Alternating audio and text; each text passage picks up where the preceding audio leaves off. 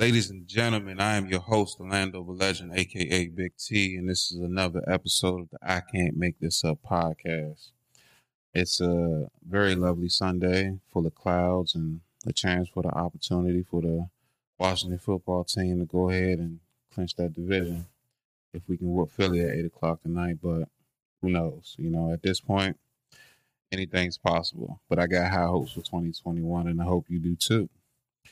I want to introduce my next guest. He's a DC native, stand-up comedian, actor, radio personality, and his humor will make you think. And at the same time, he's just a damn fool.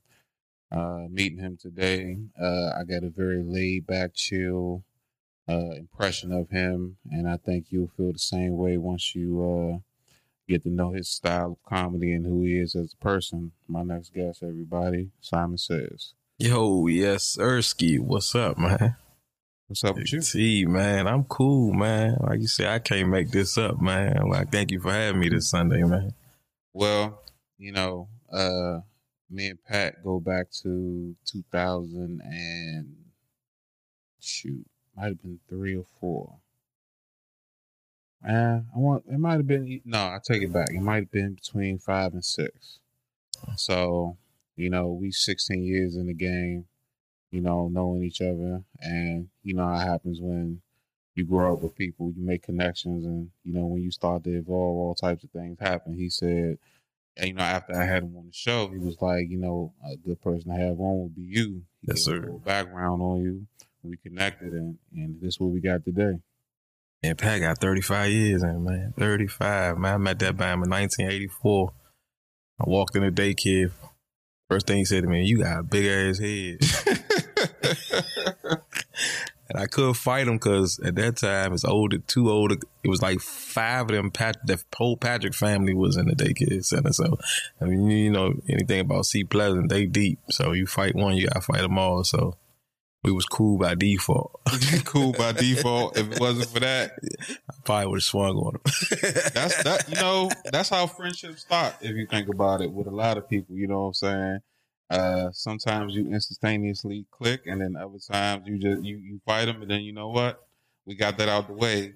I ain't, I ain't never tell him that though. Him and his family. That's probably why I probably became a comedian because coming up with them, Jonah man, they made. I was younger than them. I was like a year younger than Pat, so then their older cousins.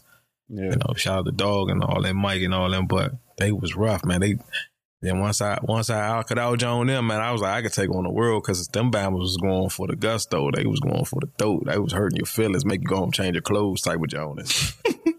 and you know, in the eighties, you had to fight in Joan. It wasn't no, you know, that was before the gunplay came into play. Early eighties, we was fighting in Joan. And you had to like, do that and swim play yeah. basketball.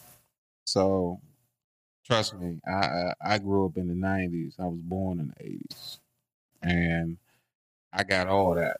You know what I'm saying? Like, but I learned the hard way that because I wasn't I wasn't that type of person. I wasn't the Jones type person. You know, I was more chill, laid back. But then I realized I was getting mad and I was ready to fight everybody when I could just say something about your face and yeah. get you and get you get you there. Yeah. Instead of me going there. You know what I'm saying? But I you know, I had people just fire me up just by stepping on the school bus. Oh, look at this nigga head. you know what I'm saying? And then I, you know what I'm saying? I realized that, you know, fuck that shit. I'm just gonna say something about his shoes. And then next thing you know, you realize, hey, you a little bit more fucked up than me. I just got this head. But your outfit and everything, you fresh out of dumpster. You know what I'm saying? Yeah. I, I, I quote on early if I can make the females laugh and embarrass you with that. I mean, not only was you not gonna get no play, you know what I'm saying, and I was out Joni. I, I always catered like jokes towards like females gonna laugh too. I learned that at an early age because you know my style of comedy, even now, is catered to it's a mostly female audience anyway. So I learned that early. Like if I can get the bras to laugh, oh, we was you was embarrassed because mm-hmm. that's the one thing about a dude coming up this this this area. You did not like the girls outlash you because then you look weak. Mm-hmm. How you gonna overcome that? So, and you you, you know you insult Bama like that, you gotta know how to fight because he gonna go to the fighting after that. You know what I'm saying? So, yeah, you right. So, why don't you go ahead and introduce yourself to my audience? Yo, Simon says, man, born in Washington D.C raised in Seat Pleasant, Maryland. Uh, spent a little bit of time in Atlanta, Georgia, but you know I'm back now, man. I'm happy to be home again. Um, family situation brought me back home, but I'm I'm home and I'm making the best of this situation. Doing a, uh, I don't even call it a pandemic; it's a pandemic. You know what I'm saying? Like this was a great year. 2020 was good for me. You know what I'm saying? I hope 2021 is even better. I ain't had no complaints with 2020 other than, you know, few losses as far as like people, death. Mm-hmm. But everybody took some losses with that.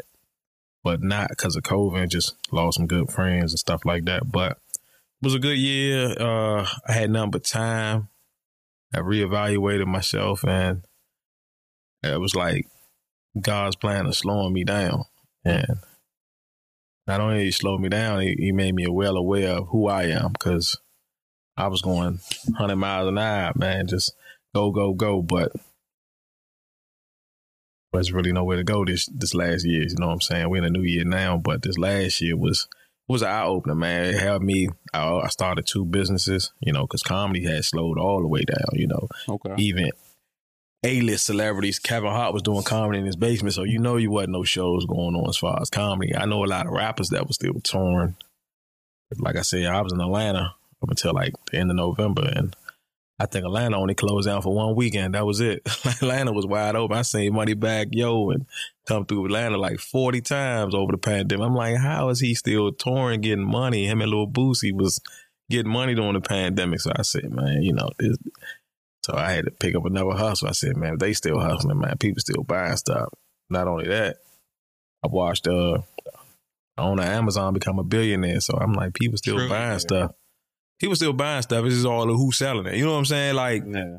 like people just sitting at home. Everybody ain't broke. You know what I'm saying? Like, you know, I don't I don't know how they got their money. I really don't care. But I'm gonna spend money in 2020, especially black people.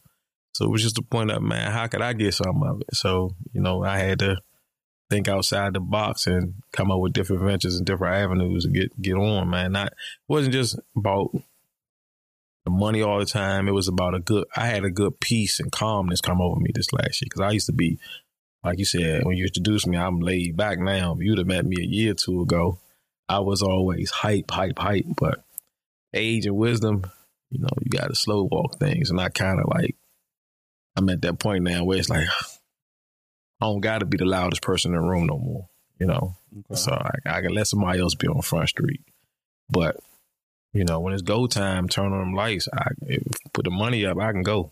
I can go. So uh, your career took you to Atlanta. Yeah, that's what took me to Atlanta. I was doing small film in Atlanta, uh, doing YouTube web series in Atlanta. Um, was actually writing one before the pandemic. Then the pandemic kind of slowed a lot of stuff up. So I'm actually gonna pick it back up up here and start doing the casting up here. Um, had an idea, so I'm just gonna pick it back up. But you know, the land don't make the man, the man make the land. So it ain't even, you know, I used to have to, I used to be on that, man, I gotta leave here, I gotta leave here. You know, I, I feel it though, DMV people, man, we get tired of leaving our loved ones to go live in Cali and Atlanta and all that. It's time we just make the best of us here. You know what I'm saying? Like it's enough of us here. It's enough of networking here, but you just gotta branch out or make your own wave. You know, like because ain't nobody gonna help you. Ain't nobody gonna get you. Now you just gotta make your wave and then cater to the customer. A lot of people don't understand that or don't think that way. You know, me and Pat was having a conversation. I want to say two days ago. No, yeah, two days ago, about how things used to be back in the day, or depending on what generation you came up, how you carried yourself, and things you go about doing. He was saying, you know, that meme that goes around that once your grandmother died, the family fall apart. Yeah, that's true in in other uh, aspects of your life too. You know what I'm saying? Like when we was younger, you know, we could go to certain stores and the owners knew us because we grew up around them, patrons, you know, and they would look out for us. Right. And now, you know, a lot of people, if if they new to the community due to gentrification or just coming in starting their own thing, it's like everyone in here is probably out here to steal from me, so I don't trust nobody. Right. Or one person fucks it up for everybody else, so now you can't you can't go into certain places and get like credit. You know what I'm saying? Right.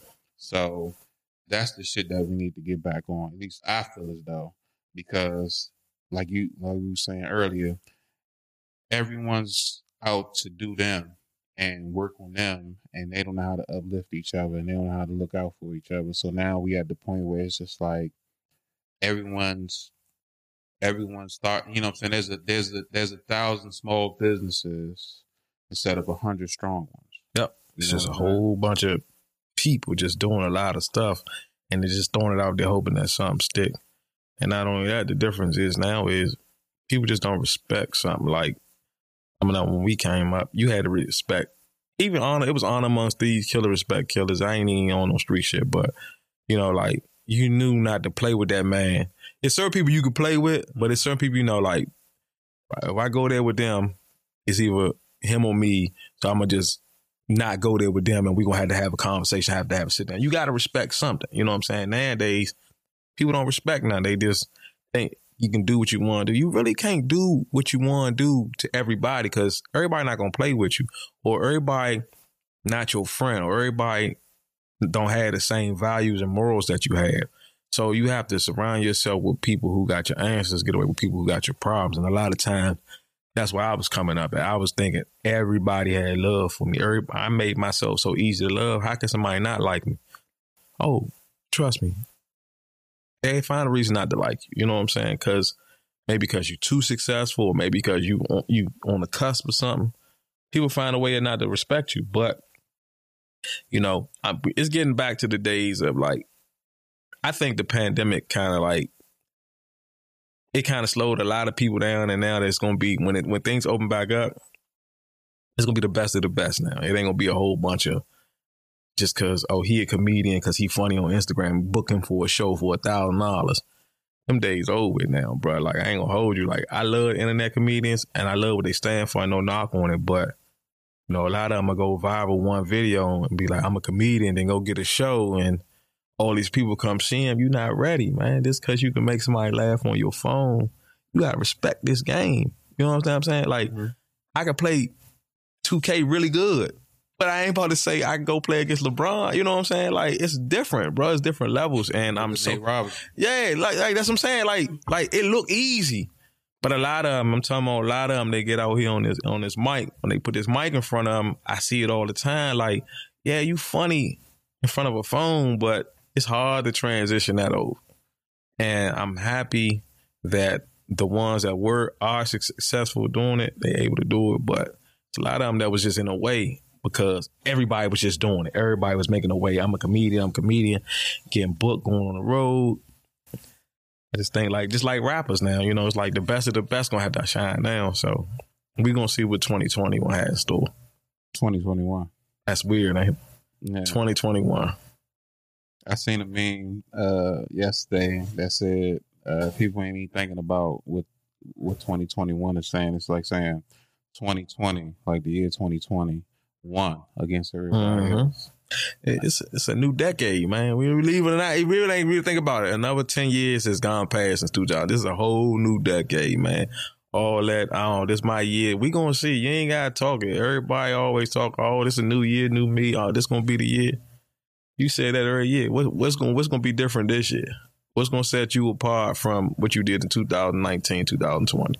I'm making preparations for the end of 2021 right now. So I got goals in mind and everything I want to do and accomplish, and I'm making that shit happen. I can't I can't speak for everybody else. I know a lot of people that, you know, fucked up 20 G's worth of employment money. Um, and in Ain't nothing to show like, for it. uh, if I was unemployed and I was getting what certain people was getting, I, I would be in my own space right now. I, you know, I wouldn't have had to save to start my LLC. I wouldn't have been, you know, reaching out to certain people and, and having to, you know, do matchmaker. I could be in a situation where I could make those direct connections, but I didn't. I did, I wasn't afforded that opportunity, and I'm glad. You know, I, I'm an essential worker still to this day and I gotta get it out the mud. There was no hazard pay for me. Yeah. There was no, uh, you know, look out for the cookout in that aspect. You know, I was out here doing it and getting treated like ain't nothing happened. You know what I'm saying? So Shout out to you, bro. Shout out to you. I, I, I take my hat off to you, bro. I, As I, I sat back, I started. I'm on my. I'm actually in school for HVAC now, but I started a lawn care business when I was in Georgia, Mhm. and um, that was I actually was getting money off my YouTube channel, uh, so that was cool on that. And then um, you know, I just sat back and watched a lot of people fuck up a lot of money, whether it was like unemployment. I seen everybody run the California scam, and I was like, damn, man, like I'm too scared at 40 to be scamming, but I seen Bammers with who ain't had no money, had money this year. I was like, damn, 40 bands and they showing the whole, how you do that? That you, you know, they tell you. I'm like, yeah, no, it wasn't even Susu though. Like they was doing the, the you know, I ain't gonna say too much because that means I know too much, but Yeah. they was doing the, the scam and I'm like, yeah, damn, like that's crazy. Like everybody was getting money, but now here come January, all the money gone. What happened to the money? Like that's the thing about money. If you don't understand money, you know what I'm saying? Like one thing about money, money enhances who you really are. If you watch a person that got a free check, black people always think because I ain't got to pay no bills this way, I got a free check. You know who you are, whether you go out here and smoke it all up, drink it all up, trick it all up. That's who you really are when you got some money. You know what I'm saying? It's easy to be humble when you when you broke. It's easy to pray when you broke. But once you get somebody some money and they just go ball out, or they a businessman or they're entrepreneur, that's that's the real them. You know what I'm saying? That's when you real you come out when you got some money. So I I saw a lot of people real character this year when they got some money, and it's a lot of people some damn fools. Yeah.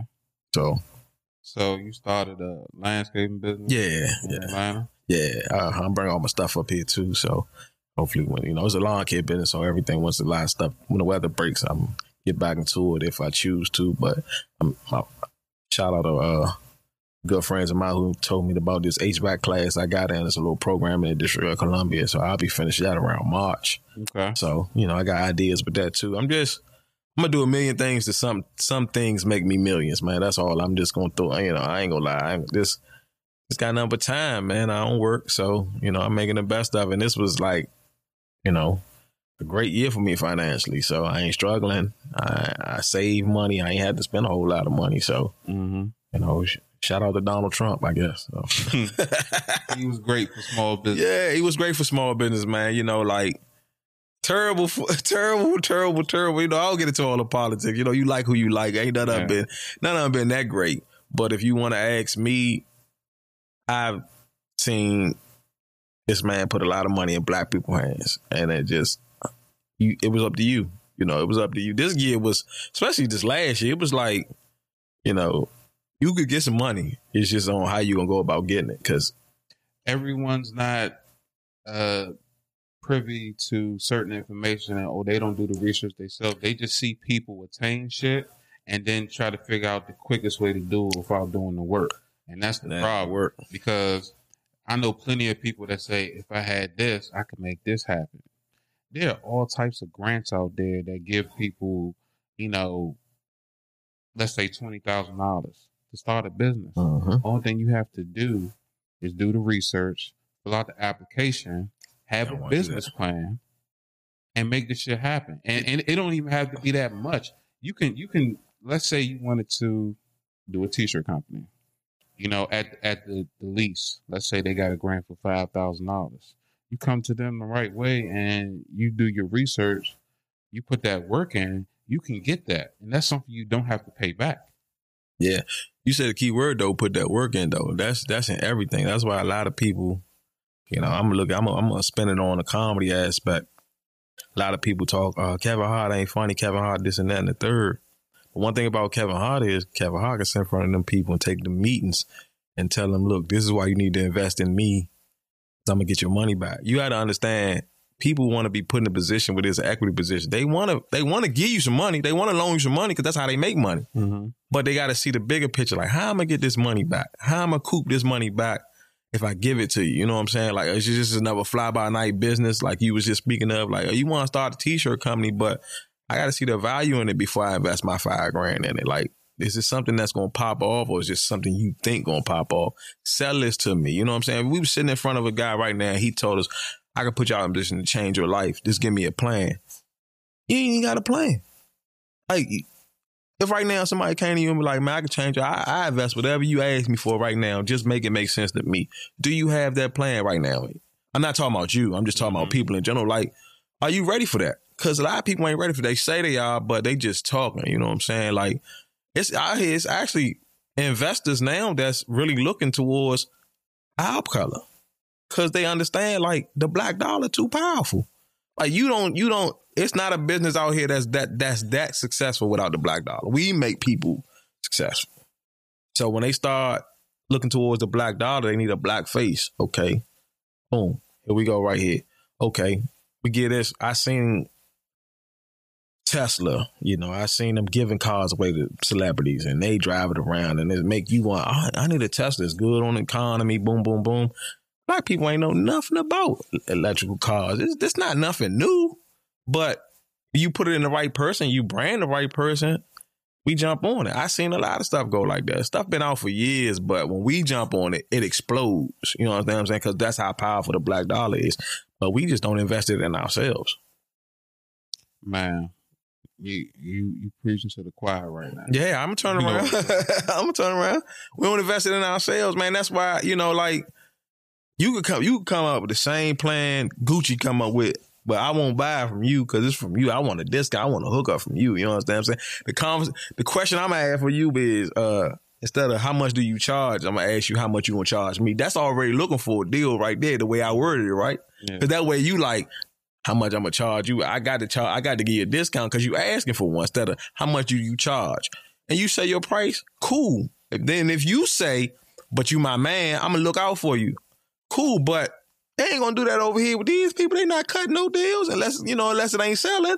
So it's just a whole the the mindset of our people, man. We got to get out, man. We still slaves in our own mind, man. You know that's just that's just been us. It ain't even slavery been over years, but we still been enslaved, and it's and it's crazy. It's been time to get out of that mindset because all white people ain't rich, all black people ain't poor. So you know we can definitely make a change, man. Just I think this year, I mean the last year now, I keep saying this year, 2020, kind of showed a lot of people the wave, man. Like you say you're gonna get it, but how? Like, cause the world stood still and people were still making money. Like, what happens if it happened again? Cause we don't know if this cure is coming. You know what I'm saying? Like, we don't know if this the end all or be all with this thing. And it might slow down again. So how you gonna keep your how you gonna pay your bills? How you gonna keep income coming in? If you got kids, how you gonna feed them?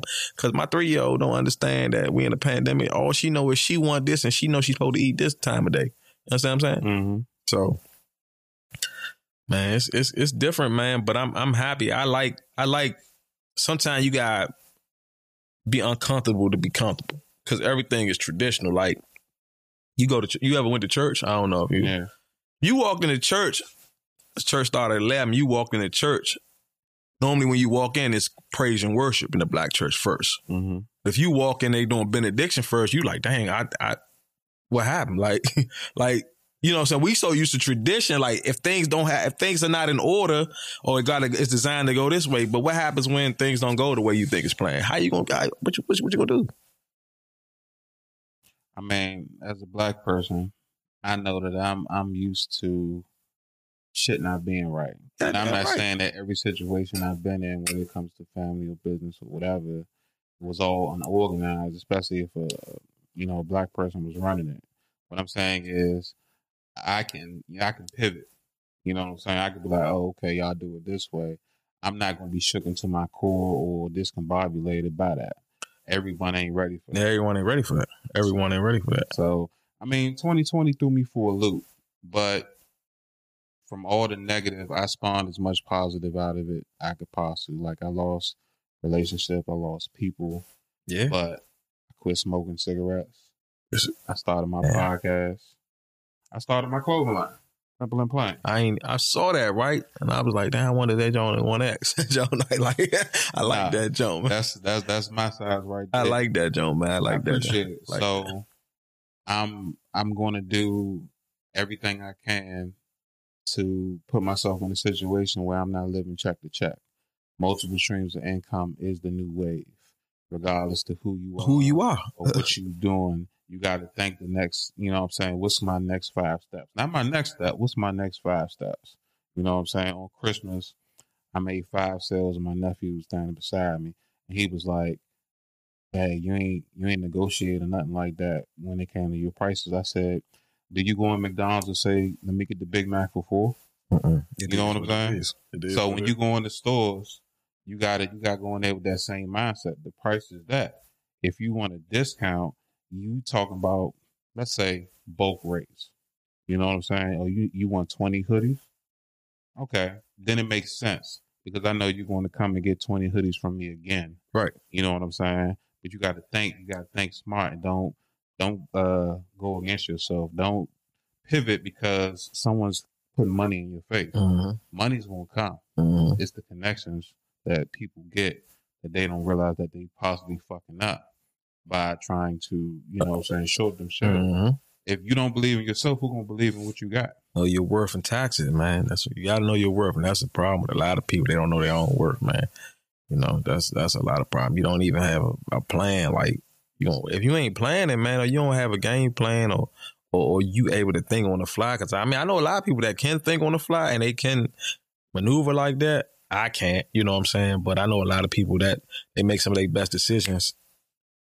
They ain't got to think long about it, you know. But if you don't have that type of mindset or be able to think on the fly, man, you you kind of lost right now, man. Like I don't even want to be around them kind of people that you know, like that they're stuck on that that way because that way it's it's it's it's, it's contagious, man. Like like they say, you hang around five rich motherfuckers, you gonna be you gonna be the sixth. one. You know what I'm saying? I'm saying you mm-hmm. hang around five broke motherfuckers, you gonna be you know like birds of a feather flock together. I mean, like what we doing here? Like what we doing? Like you know what I'm saying? Like niggas is getting closer to 50, you know what I'm saying? Like like, like like like like are you serious? Like like like you know when you was young you had these dreams, You're gonna be this, You're gonna be that. Okay, that ain't work. Now what? You know what I'm saying? Like what you gonna do?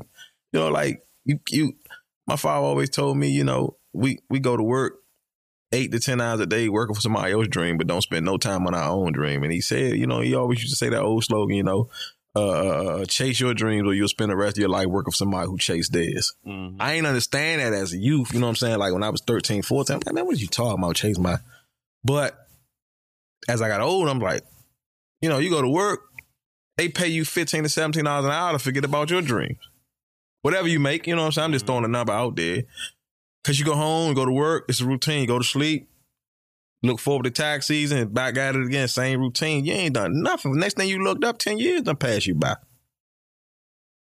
I told myself when I was 25 and I realized what was happening, I realized that not only am I mad that I have to go to a place that's paying me way below what I'm worth, but now I'm in a situation where, you know, I'm saying like, damn, I wish I went to school and got this and got that.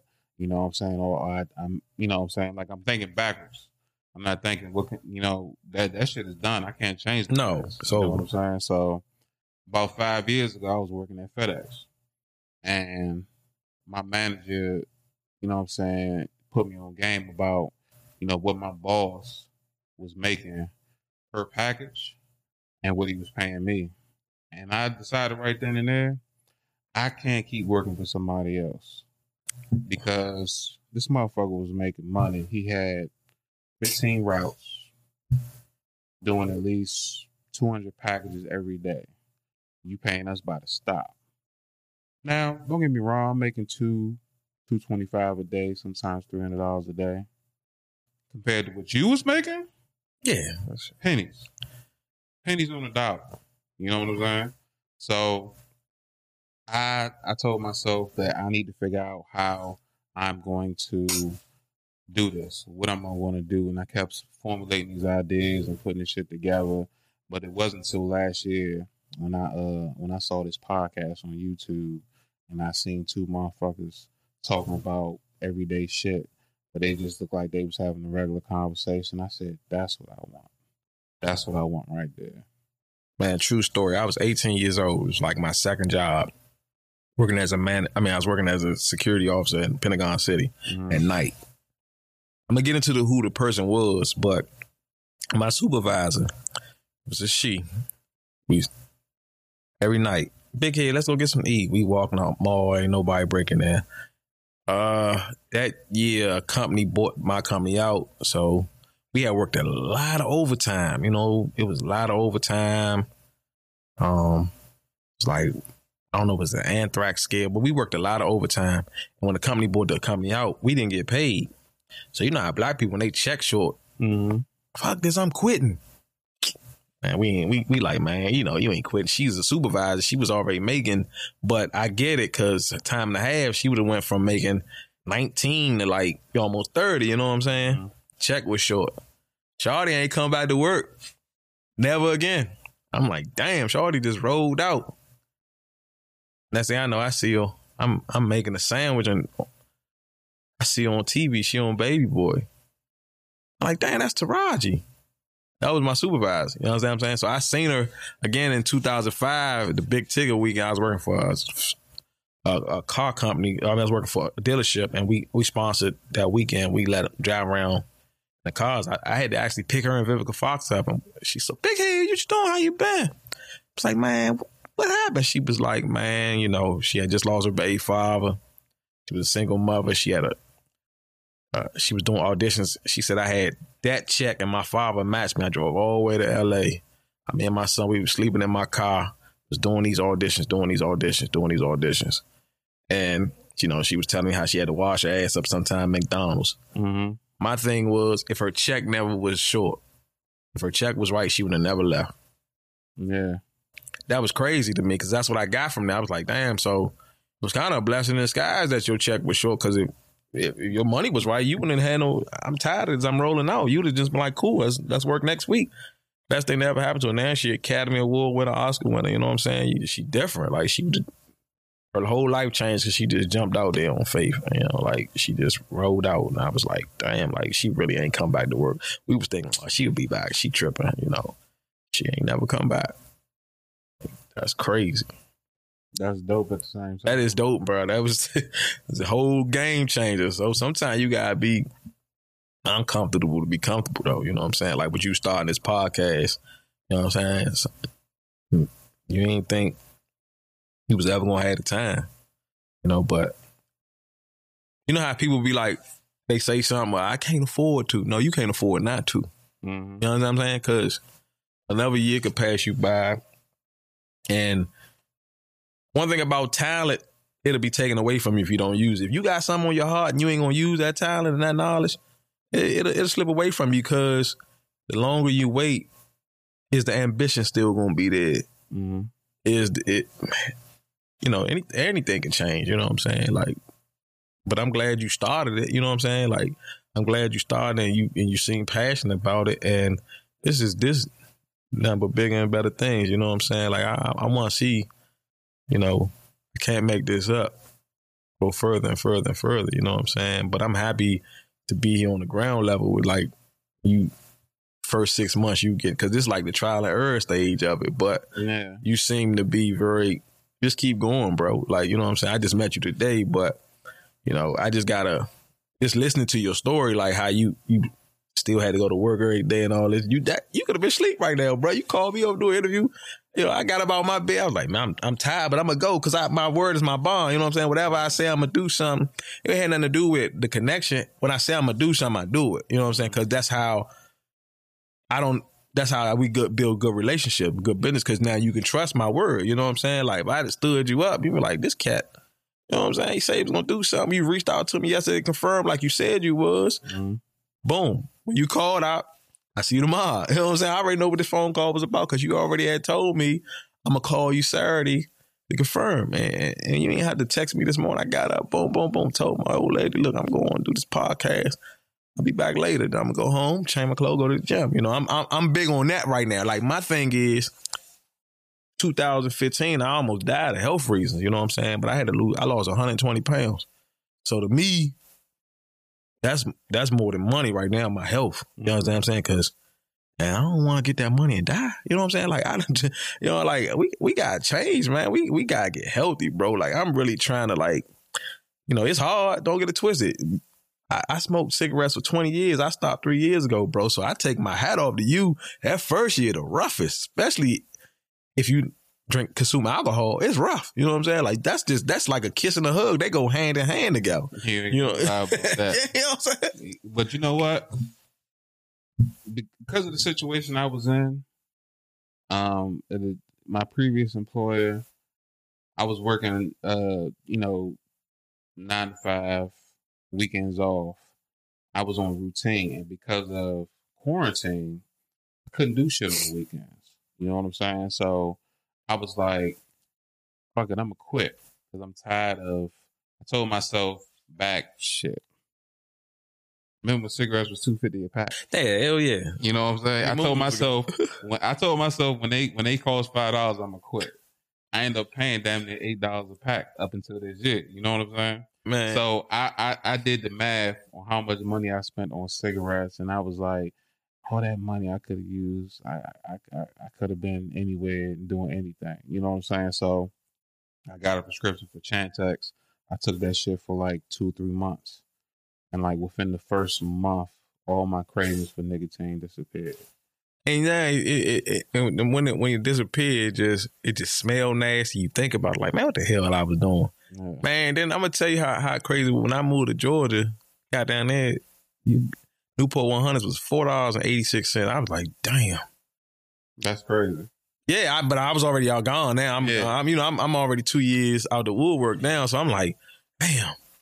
I know I'd have bought two or three packs at that price. You know what I'm saying? Like, but I'm glad because that was a habit, boy. That was an expensive habit too, because that was like, you know, you know, whatever your addiction is, you know, you, you I don't judge nobody because whatever your addiction is, it's harder, it's hard, and that's a terrible thing because I remember being 363 pounds, couldn't breathe. But I had to have that daggone cigarette. I'd like liquor, you know. I, Mhm. I- it was a thing. You craved it after you ate. It just made the food taste better. Yeah. But that's all mental, though. You know what I'm saying? That's all mental. So, you know, and I and I'm like, like I said, if you could shake a, a especially cigarette habit, man, you can do anything, man, because that's a that's a stronghold. That's like One of the most addictive things on earth is nicotine. nicotine. That's it, and sugar. That's a that's the that's the hardest things to shake. I knew the change was I could do anything. Two things changed when I cut my locks because I was so attached to them. And I had long hair. When I cut that, I was like, man, nothing got a strong hold on me again. And then of course losing my mom, it was like, man, you know, life too short. You know what I'm saying? Life too short, and we don't know when it's gonna end. You got to make the best of this whole situation. But that cut in my head was nothing that I can walk away from anything other than my kids, you know, and not think twice about it. You know what I'm saying? Like nothing ever again in life gonna have that much of a stronghold on me. If it's a if it's if it's becoming a problem, I don't got time for it no more. You know, I'm just at that point in my life where it's like fuck it, and you got to get that. You know, you got to get that man. Fuck that shit. Yeah, I walked out of 2020 and into 2021, you know, with five months of that on my brain constantly. Like, I can't worry about how I fucked up, you know what I'm saying, money or, you know what I'm saying, how I let people get over me and shit. Like, ain't shit I can do about that. No, nah, hell nah. What you gonna? Because you gonna not make yourself angry. You know what I'm saying? Now, what you gonna? What you gonna do? One thing I look about money. If somebody owe you some money, you probably paid them to stay out your life. Exactly. If I gave you twenty dollars and you don't return the twenty dollars, you just it cost me twenty dollars for you to leave me the fuck alone. Cause now you can't get no more from me. You know, fool me once. You know that's the Never, never again. Yes, sir. You know yes, sir. Yes, so sir. now I'm in a situation where I don't I don't have anybody that owes me anything. I owe myself to keep going and, and to be bigger and better than I was the day before. And one thing about yourself, you can't lie to yourself, and you ain't gonna, you ain't gonna, you can't let yourself down. You got, to you got to hold yourself accountable. Because when you look in the mirror, you can look in the mirror and be happy with it. I tried and I did it my way, even if it didn't work. But it's something about it when you know you ain't give it your all. You can't, you can't stand that. You mm-hmm. can't because you can make an excuse. Oh, it's this person's fault, but nah, bro, it's your fault. You ain't get it done because you had all the time and opportunities and the resources to get it done. Might not have the monetary stuff, but you had the resources to do this. So if you never had got this started right here, I think you would have, you would have, you would have, it would have hurt you. The longer you kept going and seeing other people doing it, and be like, I could do that shit. Damn, they ain't even, damn, I would have did that. I could have had, damn, by now I could have, blah blah blah. It'll, it'll, it'll hurt you. So you getting it started, you know, this something gonna be good for you because you're hard into it. This something you really want. Yeah, I I told myself back in June when I first started, if I had only started back then where I initially wanted to do it, where would I be right now? Yeah, but you can't. Yeah, Yeah, that's the thing about it. You probably wasn't ready. You understand what I'm saying? Like now, it's the time now. If things happen like that, you know what I'm saying? You be thinking, damn, I should have did. I wish I'd have started comedy when Def Jam was taping shit. I I, I would have known know where I'd be at now. I, you know, but ain't nothing being taped. A lot of us stand up comedians, we kind of like we don't have a comic view or none of that, but we still gotta make shit happen. You know, Kevin Hart is the last of the Def Jam era. After him, it's like who next? You know. So how did you get into comedy? Um, the story went like this. I always was on a on a block telling stories, making people laugh. So my guy made rest in peace. Uh, my man John John, he uh night before Father's Day, 2008, he said, uh, man, I'm, I'm, I'm, gonna take you to the comedy club, man. We're gonna go to comedy. I'm gonna pick you up the old school. Pick up the old school, take you down to the comedy club, man. Let you get three minutes. I already talked to the promoter. The promoter at the time was uh and he was the host Billy the Kid. All right, man, cool, let's do it. I sat around, I waited. Father's Day, wait, wait, wait, wait, wait, wait. He never showed up. Like, damn, fuck going on, you know? Then my mother called me. She was like, I'm sorry for your loss. I know how close you and him were. Whoop de whoop de whoop. I'm like, what y'all talking about? I ain't watching news that day. I turned on the news. That night, we was just together that night before. He said, man, he dropped me off. Like, I'm about to go pick the girls and my wife up. They getting their head down and we can go in the house. As he went to go pick his wife and girls up, he go home. He noticed his door was open. He told his family to stay in the car. Got it. He walked in the house head was in his house, home invasion. They shot him, killed him. He never, I ain't never seen my man again. I was just with him the night before. So I hadn't, I didn't know he shared this vision with his wife. She had hit me up after we buried him and all that. That was June. So July, she, John John really wanted you to, you know, uh, do this comedy thing. I was like, yeah, but I, you know, ain't, I ain't thinking about that right now. You know, I'm thinking about I gotta get some money now. You know, like got mm-hmm. bills to pay, and uh, it's a it's some it's some money out there for uh people who marry unsolved murders. They give you some money. You know, a lot of people don't know about that. Like that's the the police are paid to protect and serve, so they don't say, "Hey, look, you know, we found the person who killed your such and such so and so." They they give you a couple of dollars, and you got to go get it. Though they're not going to just offer you that you if you don't know about it. Mm-hmm. But they gave her some money. She gave me she gave me five thousand dollars and a car. She gave me his old car, five thousand dollars, and that kind of like helped me get started because I was able to pay little bills and cushion. I wasn't working. I was trying you know, try a fake trap, mm-hmm. whatever. And I had to, I didn't have a car at the time. I was going through my second divorce, so I had to, um, you know, I, had, I was able to get around, and that, that's my story. That's how I really got started. Like, you know, like, and every time I be wanting to give up, I just think of like sacrifices a lot of people made for me. You know what I'm saying? I owe it to my show, but I had a lot of people that, you know, girl used to she did now. She used to run a go-go band. She fat cat. She she used to take me to all my comedy shows, you know, like take me to get on stage. She died heart attack, you know what I'm saying? Mm-hmm. That was my dog. Like we was like, you know, she was, you know, she was she was into women. That was my dog. Like, you know what I'm saying? Like I crash and burn over her house, you know what I'm saying? Like take me to trips out of town, take me to Philly, take me up New York. You know, like I still like wear that burn on my back. Like I can't let them down. Like I, I know they still like rooting for me. So, mm-hmm. you know, but um, I had a lot of key deaths: moms, grandma, uncle.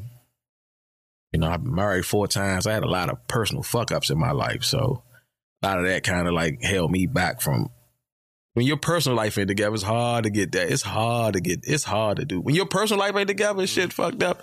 It's hard, man. It's hard to really get your what you want to manifest and things that you want in your life to do because you you can't think. Like I'm going through divorces. I'm losing properties. I'm losing money. You know, yeah. I'm losing blood, loved ones.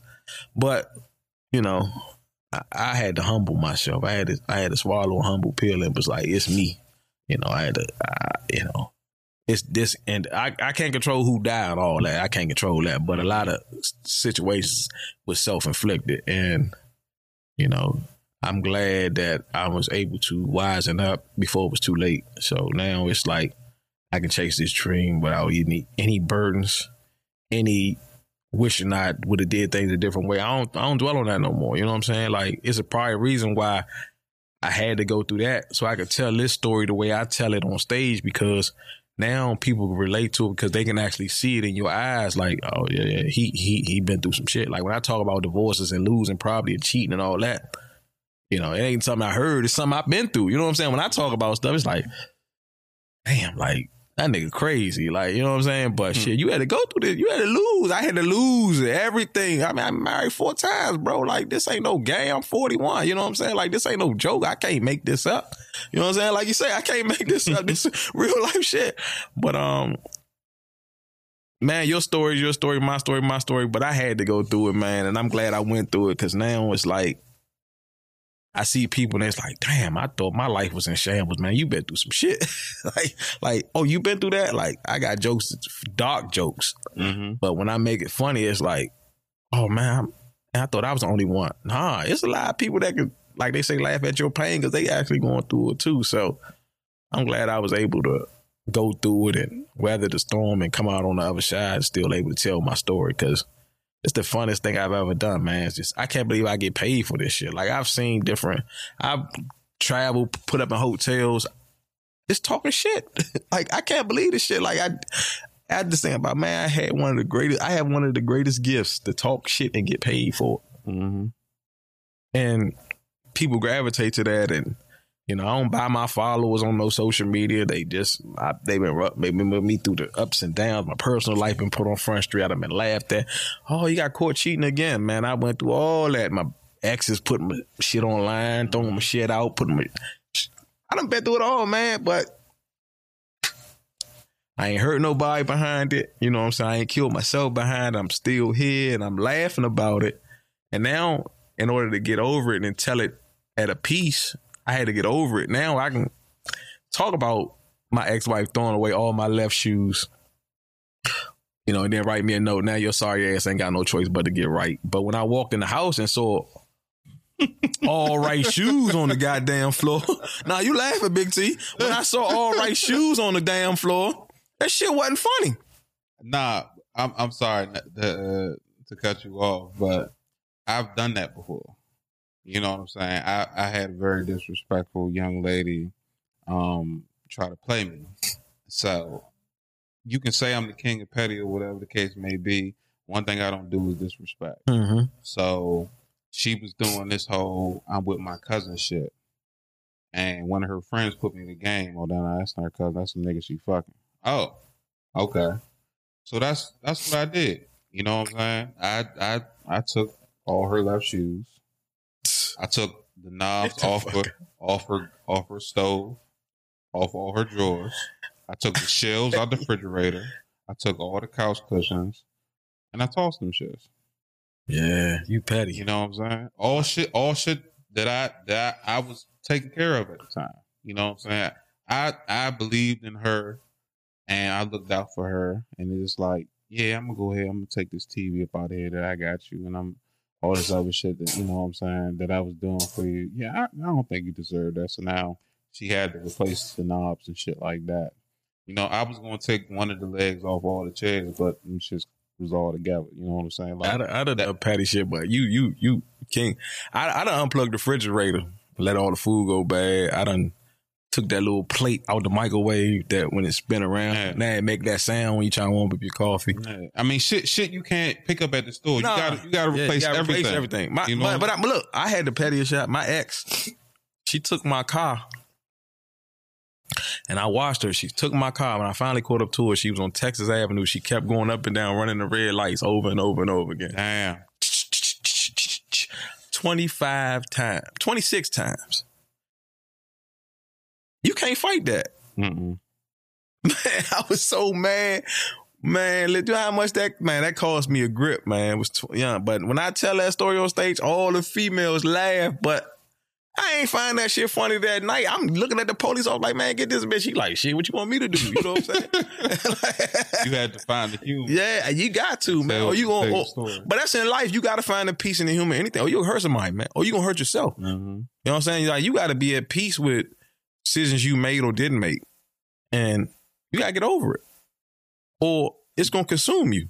You know what I'm saying? Like, you can't dwell on what you didn't do or what you did or everybody make mistakes or everybody don't make mistakes. You know, I learned from mistakes. You know, it's all on what you do after you make the mistake. I learned from, uh, you know, every time I unzip my zipper to cheat, it costs me money. I don't, you know, when I go to court, it's two words you never want to hear: all rise. You know what I'm saying? Because I told the judge, like when I got, you know, when I got divorced, I'm like, y'all, how can I win the state versus me? I was only married to this bitch. How I'm the whole state versus me? Like, ain't no way I could win. You know what I'm saying? I wasn't married to the state. Oh, you's a wise ass. Maybe you pay spousal support. You know what I'm saying? Like you, yeah, you don't want to be on the wrong end of that on that. You know what I'm saying? Like, because all the laws are women and children, so mm. you don't want to be on the wrong end of that. That's a whole nother conversation, you know. But I'm happy that I went through and able to talk about it because you know, now people pay good money for me to talk about it. So, what made you get married four times? I can't be single, T. I, I need somebody to lie to. I ain't gonna lie to you, T. I tried that single shit. It's not for me. You know, like, like I no, nah, my but realistically though, my parents, my father still alive, but my mom, they was married almost sixty years. Mm-hmm. I kind of always been chasing what they've been ch- had, but mm-hmm. you know, we in a different time. Like my mom went through a lot of shit with my dad. She ain't never leave him, you know, he ain't never leave her. You know, now we ain't putting up with all that shit. You know what I'm saying? Like they had to go through some shit. You know what I'm saying? 60 years, you went through some shit. Like, yeah. you know, we get cheated on, we gone.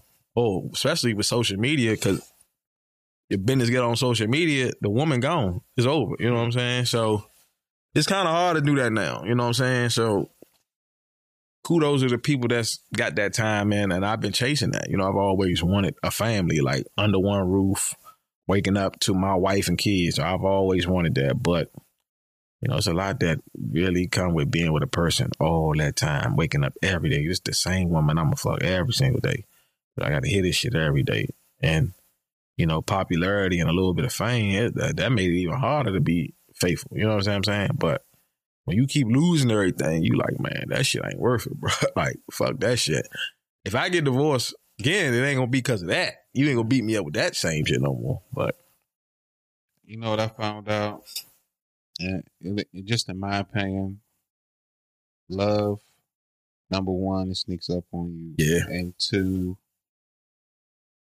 finding somebody that annoys you and you don't mind it that's how you know, you know what I'm saying, you love that person because it's certain people that can do little stuff that agitate you and you gotta get yeah, yeah, you gotta get the fuck away from them. Bro. But if someone someone can aggravate you, yeah, you and you can wake up beside them every day, you that's that's the person you need on your side for the rest of your life. Yeah, you know what I'm saying. So my my thing is, you know, I had, I had threatened my wife, you know, like, look, we will go see Jesus tomorrow. You keep up playing with You ain't there threatening to kill her and them. look, I can't make this up. hey, look, I always look, bitch, we will die together. You keep fucking with me. So, you know, like, that's love, man. So love, like you said, it creep up on you. And when you find yourself, you can't live with or without that person, man, it's love, man. Like, I don't, I ain't no good single, bro. I ain't gonna lie to you, bro. Like me just not having nobody to answer. I need that. I ain't gonna lie, bro. I'm reckless if I'm single, bro. I, I tried that shit for like a year, bro. I was reckless. I was, I'm surprised I didn't have AIDS, bro. I was going ham. Like, you know what I'm saying? I don't like condoms, so.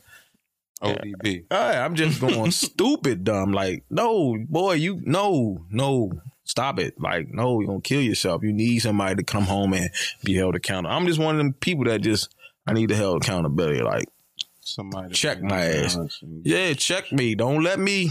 Don't let me. No, don't do it because I do it. But as I got old, now I'm older. Now you know what I'm saying. That was a few years back, but now I'm older. I ain't.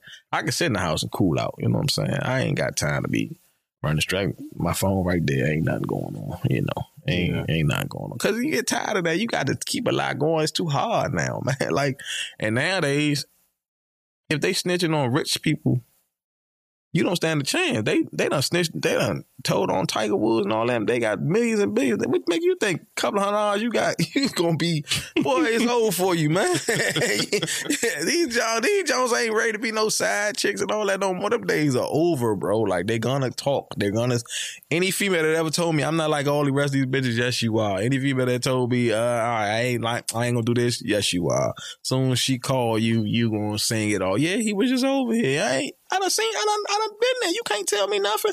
You had some thorough girl ones that might be like, nah, that we just kicking it, ain't that? But if she go through and call all of them, all of them gonna say the same thing, bro. It's not worth it, bro. Cause and then and, and when and you flip the thing, you ain't stupid if you find out your old lady getting hit by another nigga. You not staying, bro. Like, Nah. you not staying. Like, like, mm-mm. you ain't staying because you know you're not gonna put up with people that yesterday put up with no more. Because it's too many. It's too many out here. You can go, man. Fuck that shit. I go get a love. You know what I'm saying? But the grass ain't green on the other side because everybody got a lot of bullshit with them, bro. Everybody got a lot of bullshit with them. And if you got a good female these days and time, man, stay with her, bro. Like, Yeah, you ain't never lied stay that with them because it's it's it come from broken homes, so they don't know how to love a man. They even been touched by their uncle, so they got I don't know what the fuck be wrong with these female nowadays. They just it's, the pickings are thin. So if you find a good one, see, You know, I learned that depending on who you are, depending on how you've been brought up, sometimes you ain't ready for that. Like you could, you can find that one person, that other half of you, but at least from my experience, and I'm pretty sure other people can understand where I'm coming from. If you're not ready for that, you could fuck that you can mm-hmm. fuck that up. And you don't want to fuck that up. You know what I'm saying? I learned the hard way that I did find somebody like that, but you weren't I ready. wasn't ready. So now, you know what I'm saying, me like others, you know what I'm saying, you gotta you gotta fix yourself before, you know what I'm saying, you ready for that shit. And a lot of people just young men in general, you know what I'm saying? A lot of dudes don't know how to talk to females No. unless they try and fuck. Yeah, and not only that, not only that, not only that, see, hurt people hurt people. Exactly. You know what I'm saying? Like, only that, it ain't even gotta be you got hurt from a, a relationship. You could have been hurt from a, a, a fucked up home. So when somebody come to love you and they really love your ass, it just seems like this. I don't, you know, you out to do out to do something. You got a hidden agenda. It don't seem Mhm. like, nah, I love your black ass, but you know, like you ain't used to that. So, like they say, hurt people hurt people, but you got to let that shit go because you know, people who love us, man. You know what I'm saying? Like, let them love on you, man, because you're gonna die one of these days. Who, who gonna be there to be like, I love this nigga? it, it takes for them to experience it and, and know what actual genuine love is before they can trust it and understand it because there's probably been tons of people that actually generally fuck with you but because your shield was up because you didn't you wasn't raised by that all you know is tit for tat and these oh. females nowadays, they they always, I don't need a nigga for nothing. Yes, you do. You don't want to change no ties. You don't want to take out the trash. You don't want to pay all the bills. Do you want to pay all the bills, bitch? No, you don't. You want a man in here. Do you want to keep running your fingers through your? No, you need a man in here or whatever, eh, whatever you do. Sexual, if you like women, that whatever. But everybody, not nobody. I don't think nobody's designed to be alone all their life. You know what I'm saying? We need companionship. We need. What's the good of having all the money or, or all this and all that? You can't look, kiss somebody in the mouth and be like, "I love you, man," and really mean it, man. Or, or look at some little little ones that y'all created together. Man, that's a beautiful thing, man. That's a beautiful thing to repopulate and, and, and, and one day hold some grandkids, stuff like that, man. That's what every man really want. You know what I'm saying? see see a little version of yourself Yeah, you want your legacy to go on. You want to talk a little shit, get the, and fade off into the sunset. That's what we really want to do. We, we don't want to go through. Man, if you still, if I'm in my, if I'm still doing what I was doing at 20 in my 40s, man, it's on me, man. Like, you know what I'm saying. First of all, you know, it's my new motto, 2021. Don't waste dick hards. All dick hards matter. I know they say black lives matter, but all dick hards matter. No, I'm telling you, you cannot waste dick hards. So therefore, like, you know, all that rubbing one out the porn or going to strip club, that's over. All dick hards got to count. You know what I'm saying? Like, every time you waste a dick hard, it sounds like a Pac-Man life. Ew, ew, ew. so the all your dick, you 35, so you got about a good 1,200 dick hards left. Make them all count. You understand? When you get 40, shit don't work like it's supposed to, man. like you got, you got all that gas station pill. No, no, no, no, no. That shit, you gotta, you gotta eat right and all that, sleep well. You know, you got to plan your. It ain't, it ain't hitting on what you think is hitting on that four. I was the man at 30, 35. Shit, I would waste a dick. I hit two or three Jones in one day, go home to my old lady.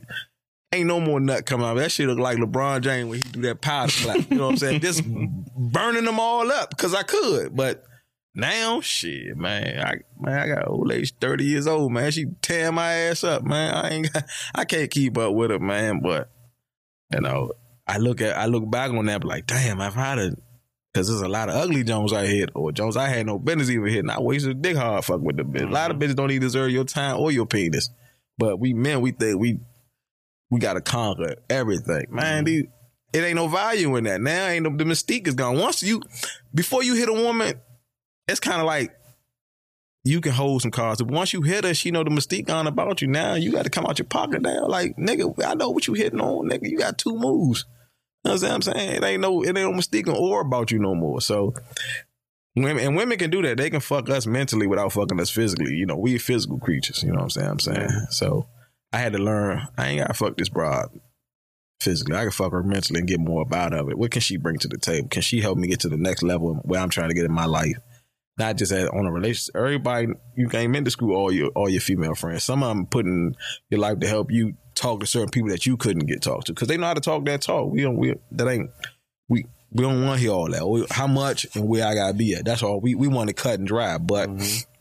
you gotta have some some good females on your team that that love you for who you are. But a lot of them you can't poke, and I had to learn that because I was trying to poke them all. It was play sisters. Oh yeah, that's my play sister. Yeah, I'm, I've been I done had bras. I was in their wedding. They husbands to this day don't even know. I, I you know what I'm saying? Like this, this, but that ain't about nothing. I don't know that nigga. You know, my my friend, my loyalty was to her, but he think, oh yeah, it's sis. I ain't my sis, man. I ain't my sis, man. That's why I don't trust that probably pray brother pray sis. I don't trust that shit, nigga. What? Nah, I don't do that work husband shit. Yeah, I don't do that shit. I knock a nigga, man. Where that nigga at on your family porch? I don't see that nigga. None of your family pictures. That nigga ain't your family, man. I don't trust that shit. Cause it, shit. So, what was your first actual uh, stand up performance? Um, Club Twelve, right there on A Street. That was my first one. I did. I had to do three minutes. It was a when uh like like I told you my man. I told you about him dying, and I finally mm-hmm. went. It was a competition that night. I went. Uh, the first night I went, I won the, I won the twenty five dollars. They was like, "You gotta get up here and do a joke for three minutes." And I kept going. They was like, "Keep going, keep going." But I was just talking. I was drunk. Mm-hmm. Just bury my man. I'm just talking shit. I'm going through a divorce, and you know, I just they just gave me a mic, and I wasn't. I ain't had nowhere to go. I was like, I ain't got nothing to do but go back home. You know, I I just was talking shit, and people were sitting there like, "This nigga crazy," but I was. It just came out naturally, and I wanted. I went up and introduced me as Simon Says. I was like, damn, I ain't, I told my name was Simon, you know what I'm saying? Mm-hmm. And I just, that was, that was, he take credit for every time I see him. I gave you stage name. I appreciate you. But, um, yeah, that, that shit just came out naturally. And I just was, it's something about laughter, man. You, it's something about when you, when you make people laugh and you, you, you just sitting there like, oh man, this shit is, this shit like, honestly, no homo shit. It's like, if I if everybody in the audience laugh, I'm just standing there going like this, ah, like y'all all laughing at my dumb ass and instant instant gratification. Oh man, man, I done shows where it was thousands of people, man. Miami Takeover, it was like one of my biggest shows, man. I was at theater. I was like, man, people to this day be like, man, you was the funniest one. And they had national headliners. I was like, you know, and listen, that weekend in Miami, it was a DMV takeover. Mm-hmm. I felt like a king. Drinks on. I got your drink, Sam. I got your drink tab, Sam. I'm cool. You can stay one more night. I, my flight. I got. I got you. My man. I got. Damn. They. I had Bama's big dudes take my car. You gonna need a security nigga. In a few years, you gonna be that.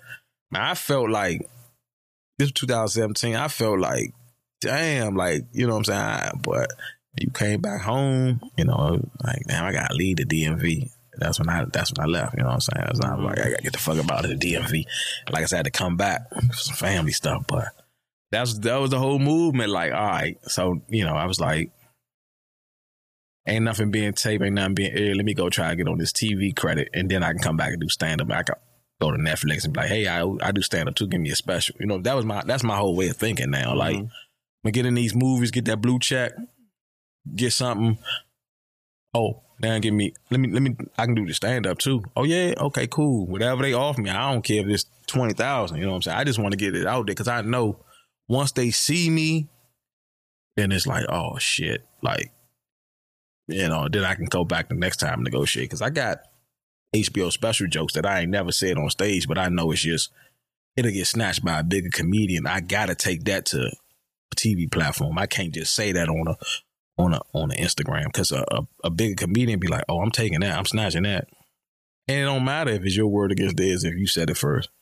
So You ever thought about putting yourself in a situation where you shoot your own special and then bring it to the the platform? yeah, I thought about think about it every day, but I just you know I don't have the, the knowledge of how to get it to the mainstream until like I did learn how to do it as far as getting on Amazon Prime in Atlanta. I saw a lot of people doing that. I did I did do that, but I I was so focused. My mission in Atlanta was acting, acting, acting, getting these acting careers, getting up with the right rapper, getting on.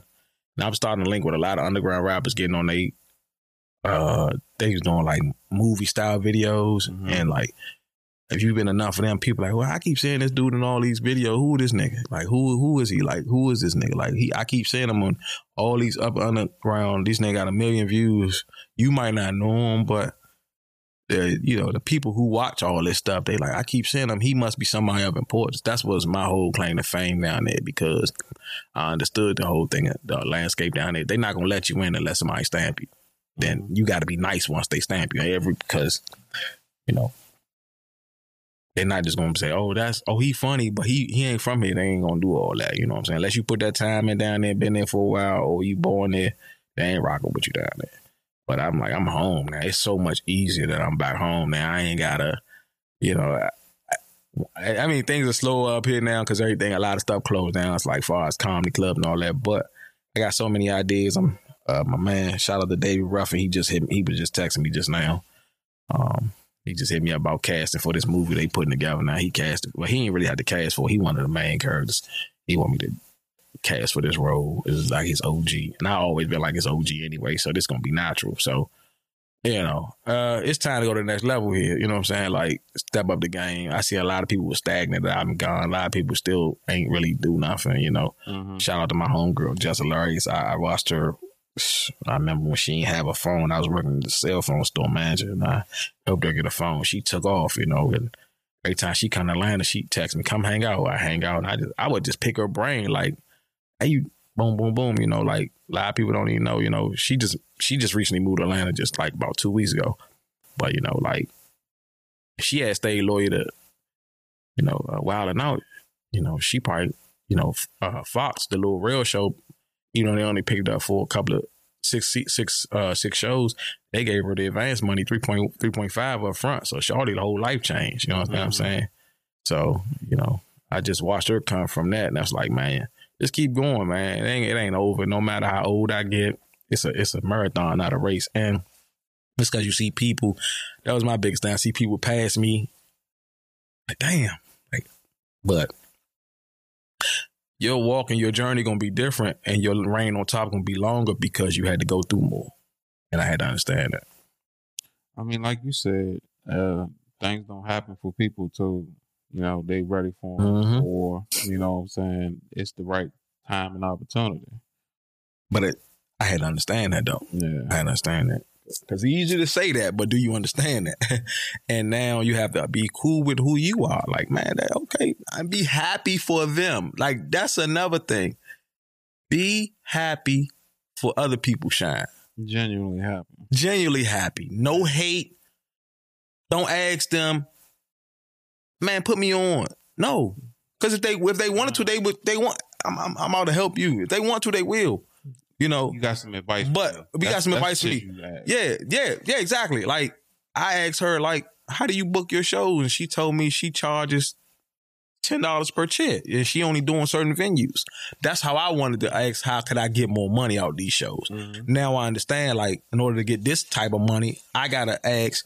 When the question comes with the promoter is, how, how many seats are?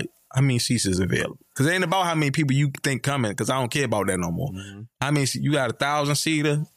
Okay, I need X Y Z per seat in my mind. That that's how I come up with my price. And then she tells me that uh before she even come out on stage, she have somebody on her team go out there and count every chair to make sure they didn't sneak an extra hundred chairs out there. Mhm. Because she not coming out until they readjust the money. That's business. You know what I'm saying? Like you got to understand the business side of this. That's a whole nother aspect of uh, uh, uh, uh, this. Like you can be talented, but do you understand the business mind of it? Because that's how you're gonna get screwed if you don't understand that business. Okay. So, do you remember your first distinctive bomb? Oh yeah, yeah, yeah, yeah. I wouldn't say it was a bomb. My thing was I have a problem with doing. I did. I did then. That now I don't. I I I had a problem with doing smaller rooms, like six people in a crowd, ten people in a crowd. You know, because laughter is contagious. So if like you don't want to be the only one in the crowd, it's easy to make a big room laugh. It's just easier. Mm-hmm. But like just sitting there, just cheers, and it's like crickets. It's like, but me, I'm like, you ain't. This ain't gonna define my career. You got to go through them nights. You got to go through that. That shit make you stronger. Mm-hmm. And it's a comedy gods are humbling you. You could. I, it always happened after I'm on this high ass wave. I done done all these rooms, killed all these rooms. Somebody be like, come do my mom's 50th birthday party. and I know I should say no, but I ain't doing nothing that weekend. And then it's it's a range of five year old kids to 70 year old adults. And I know with the kids in the room, I can't get jiggy like I want to. You understand what I'm saying? So my type of material, the type of comedian that I am, I should I had no business even taking these type of shows, but I'm gonna do it because I'm gonna challenge myself. And I always bomb. I'll be like, why do I keep doing these type of events where it's like five year old little man man here and it's a seven year old lady that just really ain't paying no attention that don't want to hear me cussing but I know where I am. You know what I'm saying? But it's always them them type of shows that humble you. Like, you know, you gotta make everybody laugh. Stepping stone. Yeah. So, my experience, and I think people can agree with me. 2020 it's kind of like prison mm-hmm. mentally. So they say when people go to prison, they come out with a new skill. And if you didn't, you wasted your time mm-hmm. while you were sitting down. Can you say you came out of 2020 with a new skill? Absolutely, bro. I came out with understanding business side of everything. What, how, like, you know, everybody now is they want to go viral as far as comedy. They want to go viral. They want the likes. They want the followers. But that shit don't equivalent to shows and money. So now I came out with networking skills. Uh, I don't know if you're familiar with Clubhouse. Yeah. Clubhouse is a big thing with me as network. I don't be in the little hood rooms. I be in the rooms where you cast and you read the script you trying to cast something. Mm-hmm. I was able to talk to people because everybody was sitting still. I was able to talk to people that's putting on stuff all over the world. Just just talking network. I've always had to been the one to go out and network. Mm-hmm. I could never sit in this network or having a conversation, call me network. I never had the time because I always be like, I gotta go hit these clubs and network. But 2020 kind of slowed me up to be like, ain't nothing going on. What you gonna do? Like, yeah, Atlanta was open, but people was coming to Atlanta to party. So, you know, like I was meeting them kind of people, but like, especially in the like from like August, I was really able to sit down and this person in California, we going out there, you know, and they coming out here, they shooting this and they casting for this. I was able to learn how to enhance my networking skill 2020. Okay. Networking is important, not just getting into an audition, but you know, knowing who's the casting director, who's doing the production, who's doing the directing, key people that that make movies or productions mm-hmm. happen. And a lot of people don't think that way, especially in the entertainment field like yourself.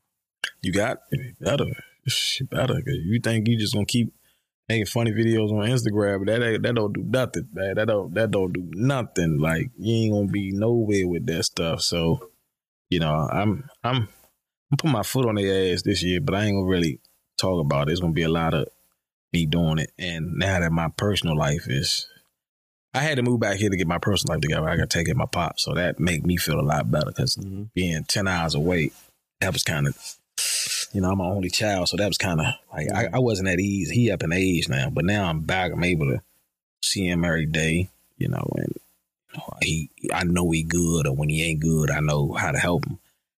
That put a peace on me. That put a calm on me. You understand what I'm saying? And I got, you know, I got a lot of stuff that I had to right the wrongs back up and build get a relationship that I fucked over before I left.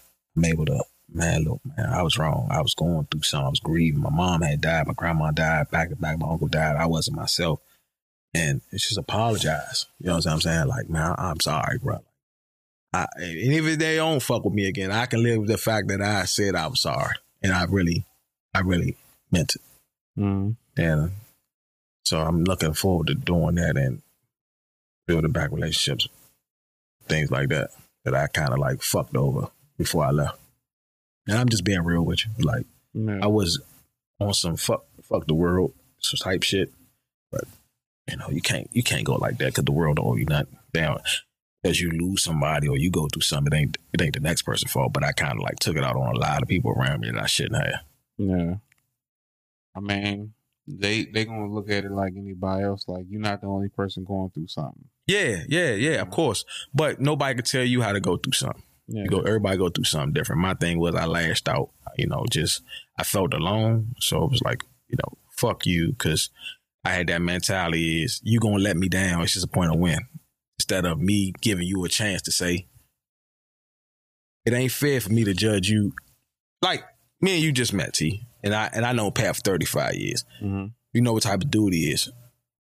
Somebody that come to me and be like, man, you know your man Pat, man, he he he a shady motherfucker. In my mind, Pat ain't never done nothing shady to me. It's just that he probably don't fuck with you. hmm You know what I'm saying? But if I heard that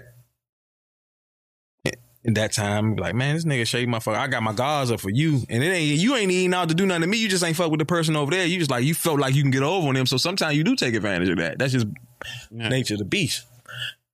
But I get now I started, you know, me you ain't there done no, you ain't there wrong me. So that ain't got that. What you did with them over there ain't got nothing to do with me.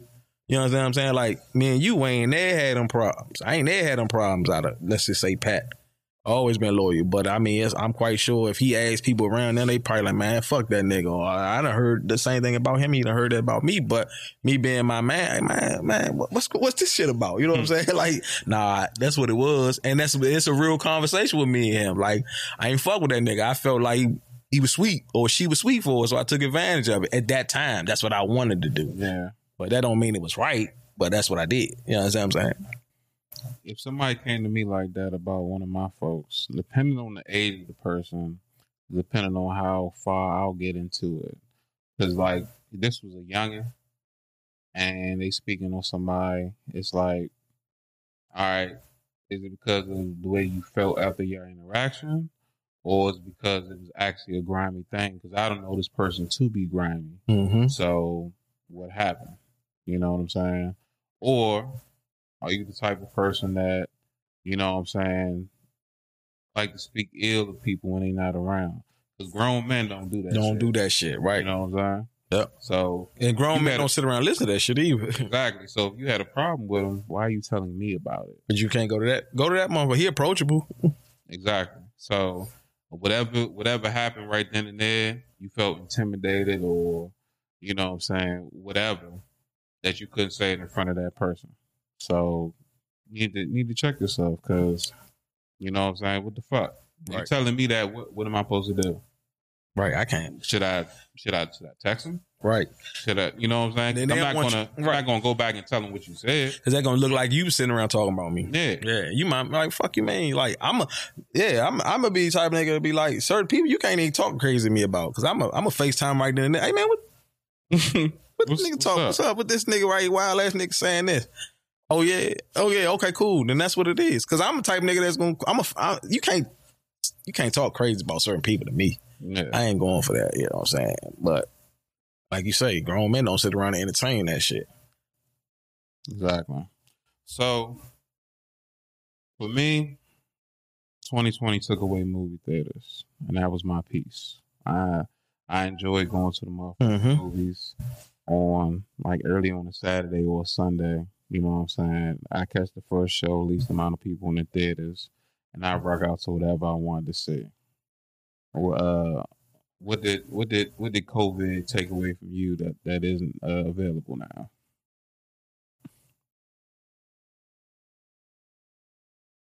Well, I already stopped really clubbing, so that that don't matter. But um, COVID took away. I ain't gonna lie, it's just little things. I like. I miss going to Giant, going to the salad bar. You know, it Mhm. took away that. Um, it just it took away from me going around my family like I want to, because now it's like, you know, Yeah. you know, you hear people, oh yeah, I, I had COVID last week. That's why I ain't want to buy old. Like, damn, like, hold up, Joe.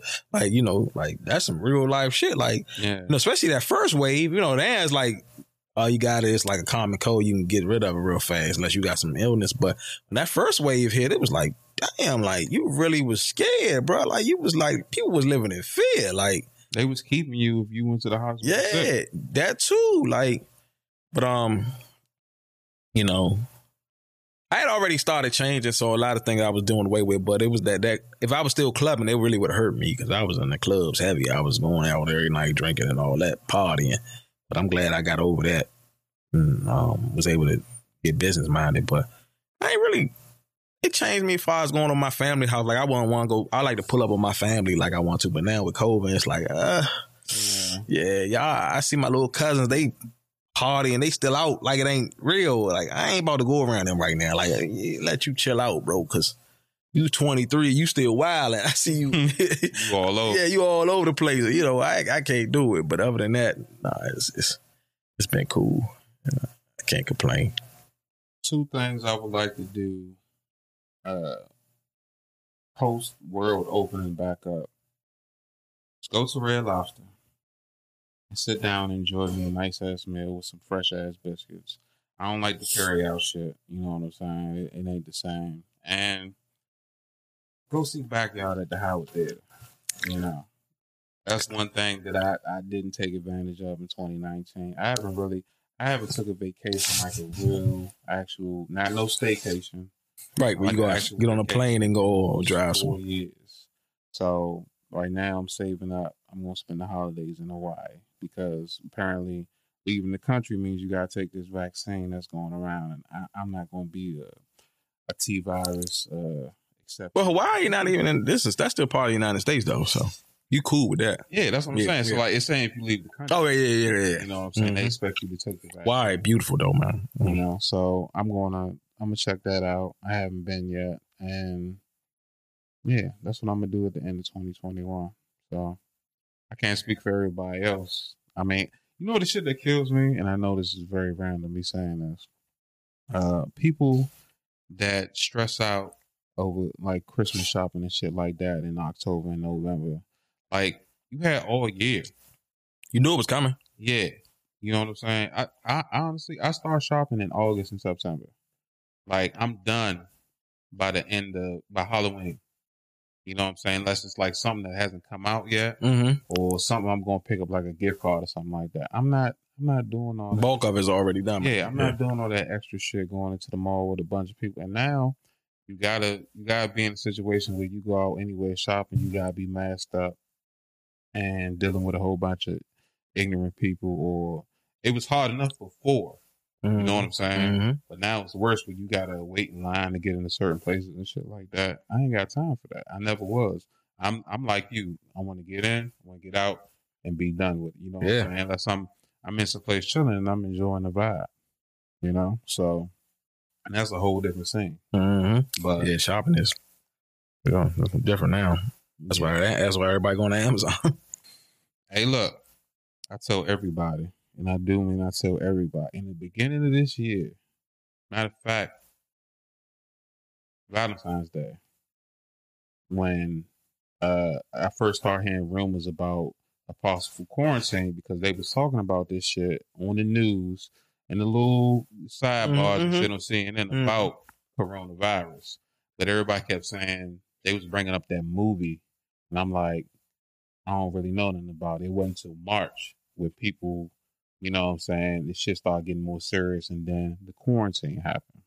But if you don't buy some goddamn Amazon stock, Mm-hmm. Target stock, Walmart stock, like you shop there every day, pay your fucking self. You know what I'm saying? Like that's the stupidest shit. I got a homeboy that's down in Florida, my my home dog hound. I'm pretty sure he he's not listening to this, but I'm gonna send him a link because I mentioned him in this shit. And this man stay in the polo shop.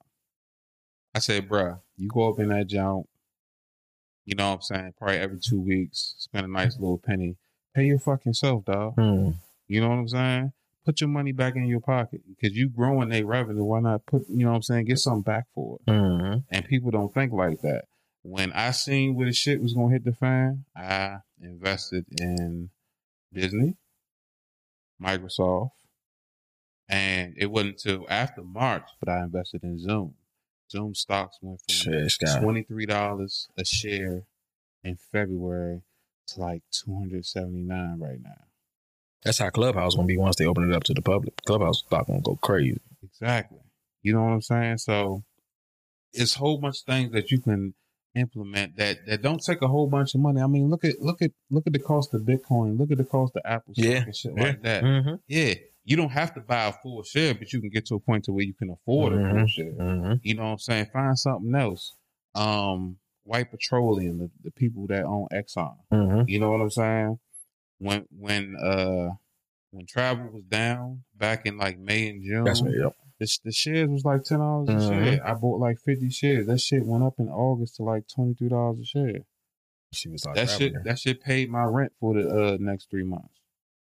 You know what I'm saying? Mhm. So so I didn't have to wait till I got paid to have you know what I'm saying have money. You know what I'm saying? Mhm. But now I got a I got a small portfolio of shit that's growing, and I'm watching like how tech moves and shit like that. So I know where to put my money at. So then I'm not relying on a company's 401k. I mean, I have one, but I'm not relying on it. Right. You know what I'm saying? And that's not what everybody privy to.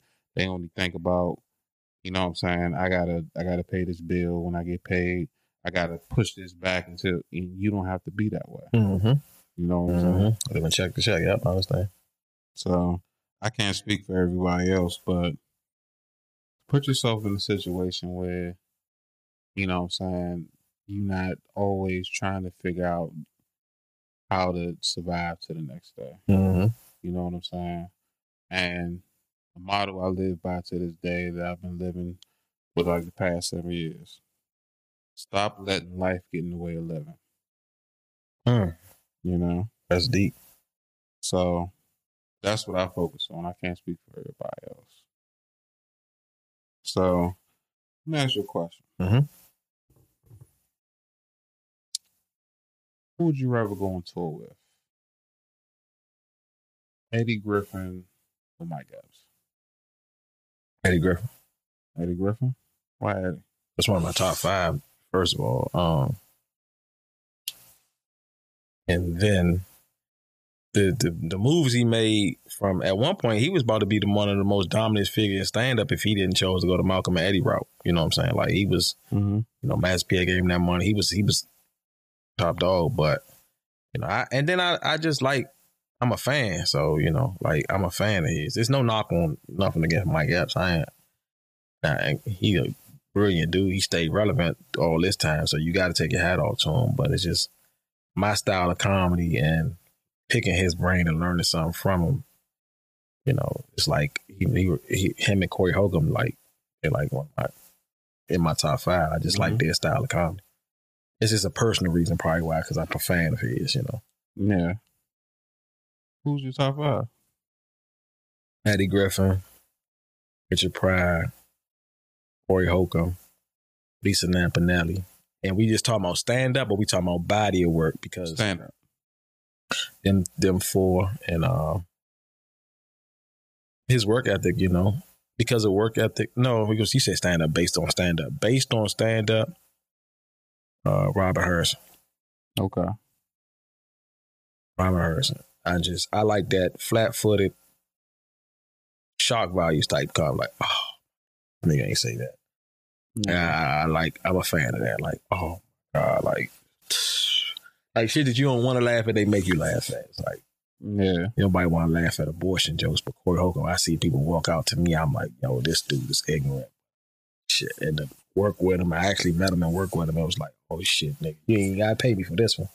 You know, I do this one for free, but you know, just that's just my style. Mhm. And you ask in my opinion, you ask a rapper or you ask a comedian who's their top five, you can kind of get an idea of their style Mm-hmm. because you mimic who you who you like. Mm-hmm. And I had to stop watching so much of them.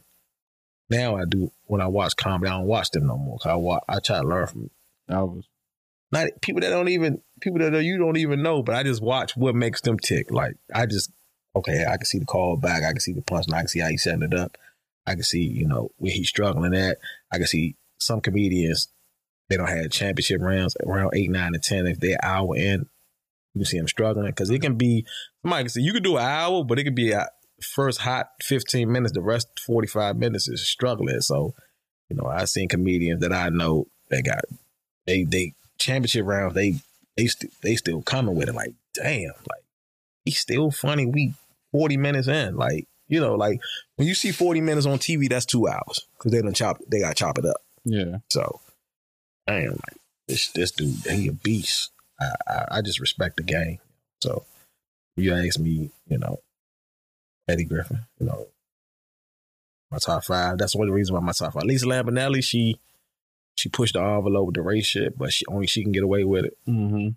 but it works and it's like it's shock value. I like that kind of. What do you think about Chappelle? Yeah, he cool, you know, hometown hero, you know, but it's just stand up thing that's just not to me. That's not what I like. You know, I don't like. Mhm.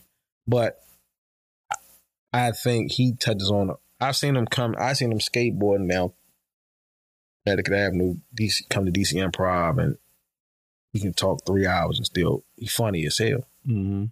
you know, political. He talks, you know, he, he can go, but just not my style. I uh I listened to Dave Chappelle. There was a recording he did. I forgot the name of the club, but this was uh one you know, CD man. You know what Mhm. I'm saying? So sold me a jump when uh I wanna say he was in Ohio, but I could be mistaken. This was like two thousand five. And he was talking about going to Disney World Mhm. and he was saying how Disney World Disney World will trick you, and they really it's not really for black people because they you know you get up there and you go on a certain ride and it says no cussing. Like what the fuck I'm gonna say when I'm on this fucking ride? Yippee and Skippy and all this other dumb shit. And he made this joke about him cussing out some little white kid who stepped on his shoe, and they knocked him out. And he's like, "Take him to Mickey's Tower," and fucking Mickey Mouse walked in with his shirt off uh drinking a bottle of Jack and was like, "You want to cuss in my world?"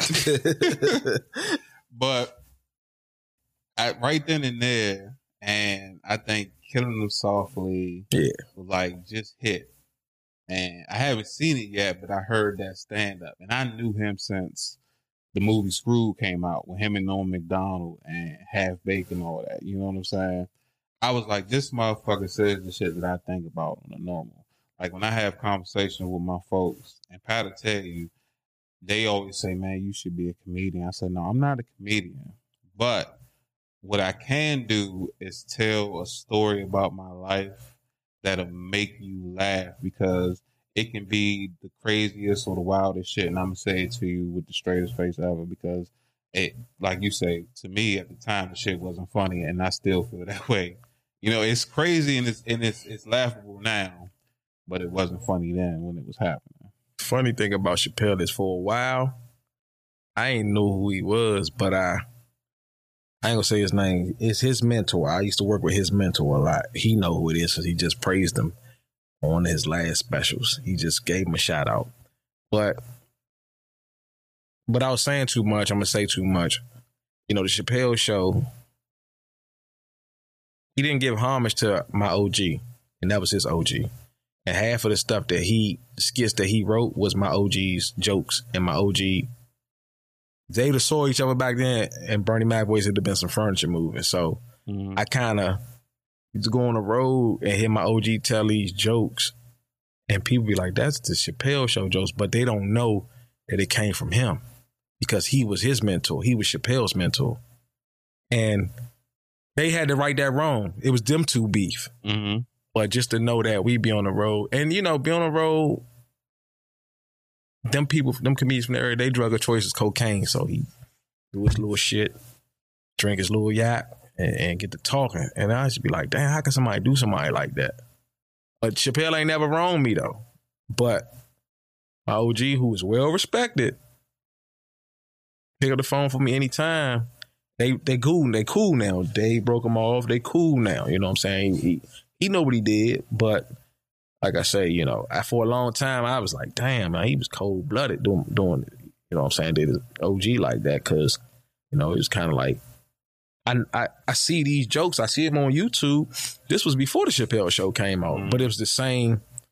It's like you know somebody like oh he stole that, but you know the world didn't know that, but I knew it. But I I kind of looked at him like damn he just like went cold blooded. He just he should have knew he backdoored. He could have gave that man something.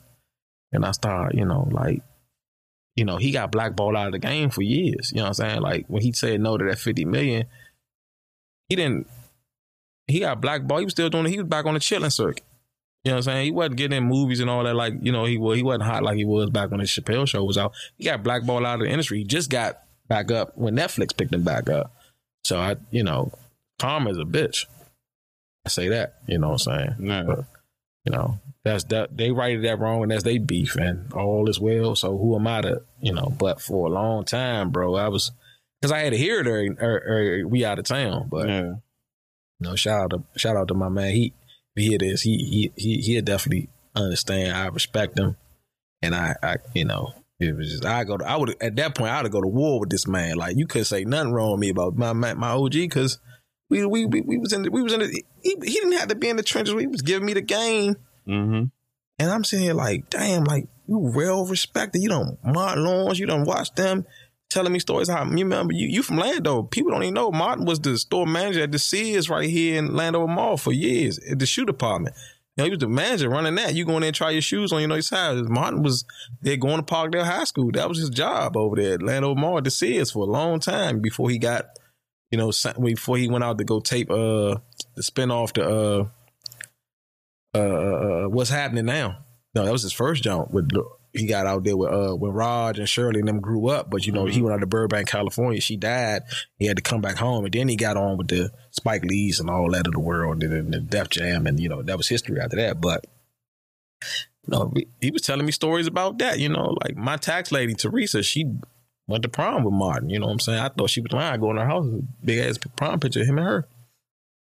So you know, definitely comedians of this or from it ain't a comedian from that or that from here that I don't.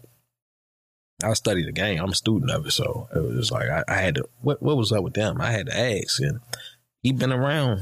If I say his name, like, oh yeah, legend. But I ain't gonna call his name because you know I don't know who gonna listen to this.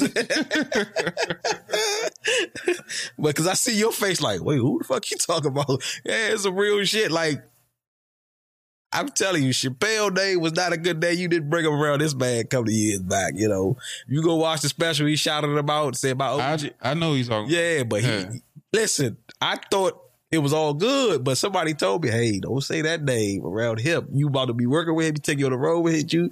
He like you. Don't mention that name. But it was until like Tommy Davis and them him got together. They started talking about it, and I'm sitting back there. We on the show. I'm sitting back there like, damn, wow, like they really talk about this shit in front of it. Yeah. They ain't care who walked in the room. You know what I'm saying? Like, you know, Yeah. Well, you reap what you sow. Right? yeah, yeah, yeah. Nobody's not prone to it. You don't care where you at, top of the world, bottom of bottom borough. You definitely read what you sow. Yeah. What happens in the dark gonna come to the light. All the ways, always. So, let me ask you another question. Man, who would you rather see, um, you know, in a live performance? Tiffany Haddish or Leslie Jones? Like if you was in town and it was, you know, two shows going on across the street from each other, but you and you only see one that night.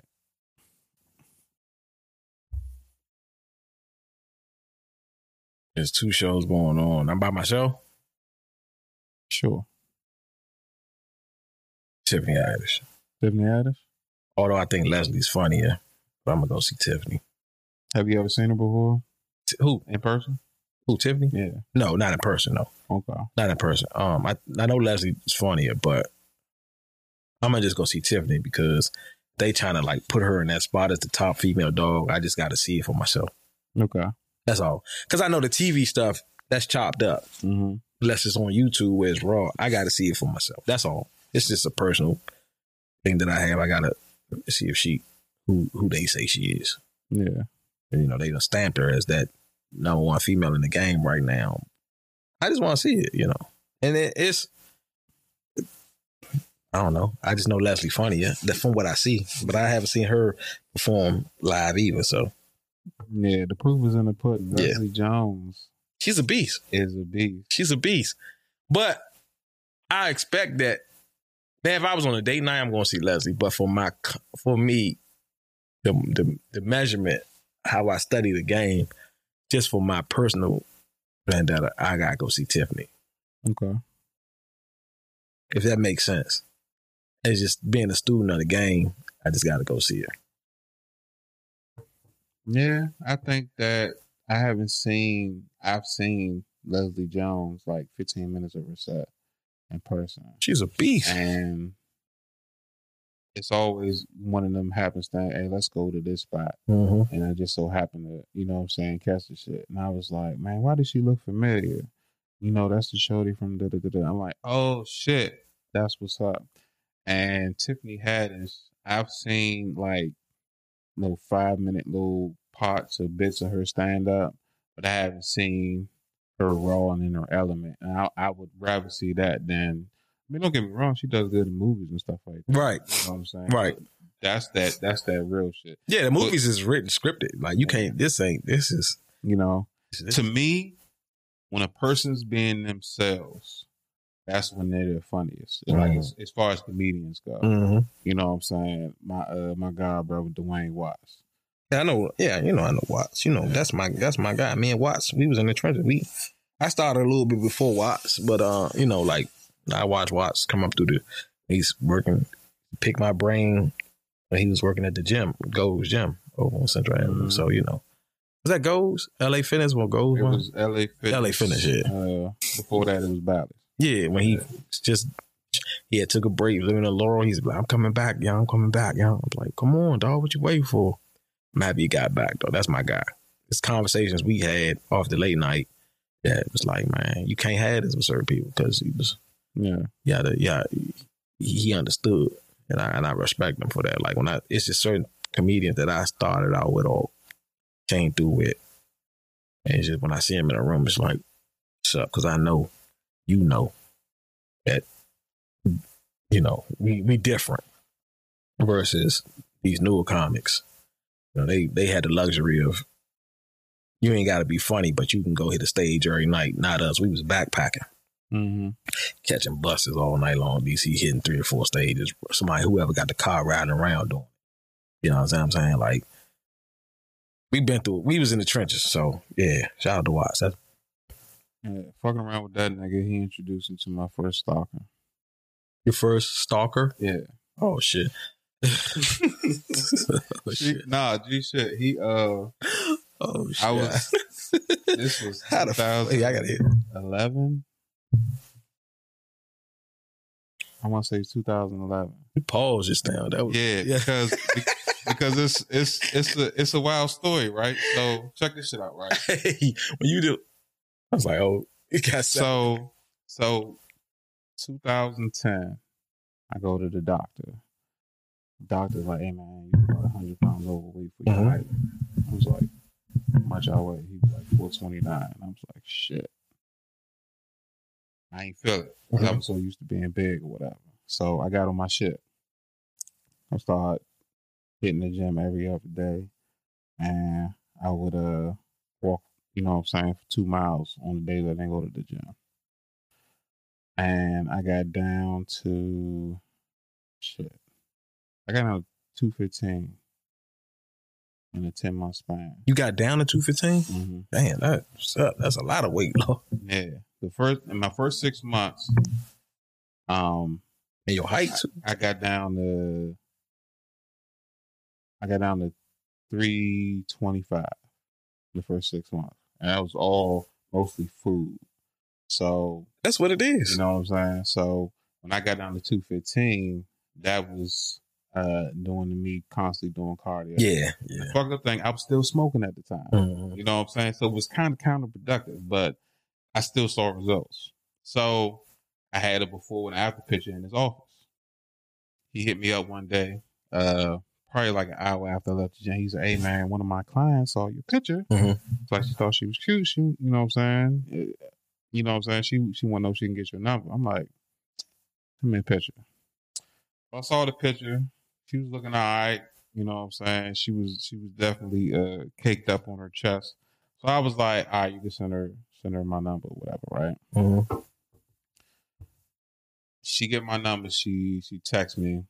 We texting back and forth, then we uh then we get on the phone later on and we rapping or whatever. In the middle of the conversation, she's like, I want to ask you a question, but I don't want to say it over the phone. I was like, What? Of elementary school shit is this, right? Mhm. So she, I was like, all right. She hung up the phone. She texted me. She was like, I don't want to go to bed by myself tonight. Would you mind coming over? Hmm. I'm like, all right, no, where this That is going? right. You know what I'm saying? Mhm. She texted me her address. She stay in Mayfair. I was like, oh shit. I was like, ah, ah, this this feel like a setup. Yes, sir. You know what I'm saying? So I I I was twenty shit. Twenty five at the time. Yeah, I was twenty five at the time. Or twenty six one. I, I don't remember. So I took the chance. But what I did do was I text three people the address and let them know what time I Right. was going over in case anything happened. Uh-huh. You know what I'm saying? This is the person, this is the number, all that good shit. So I go over her house.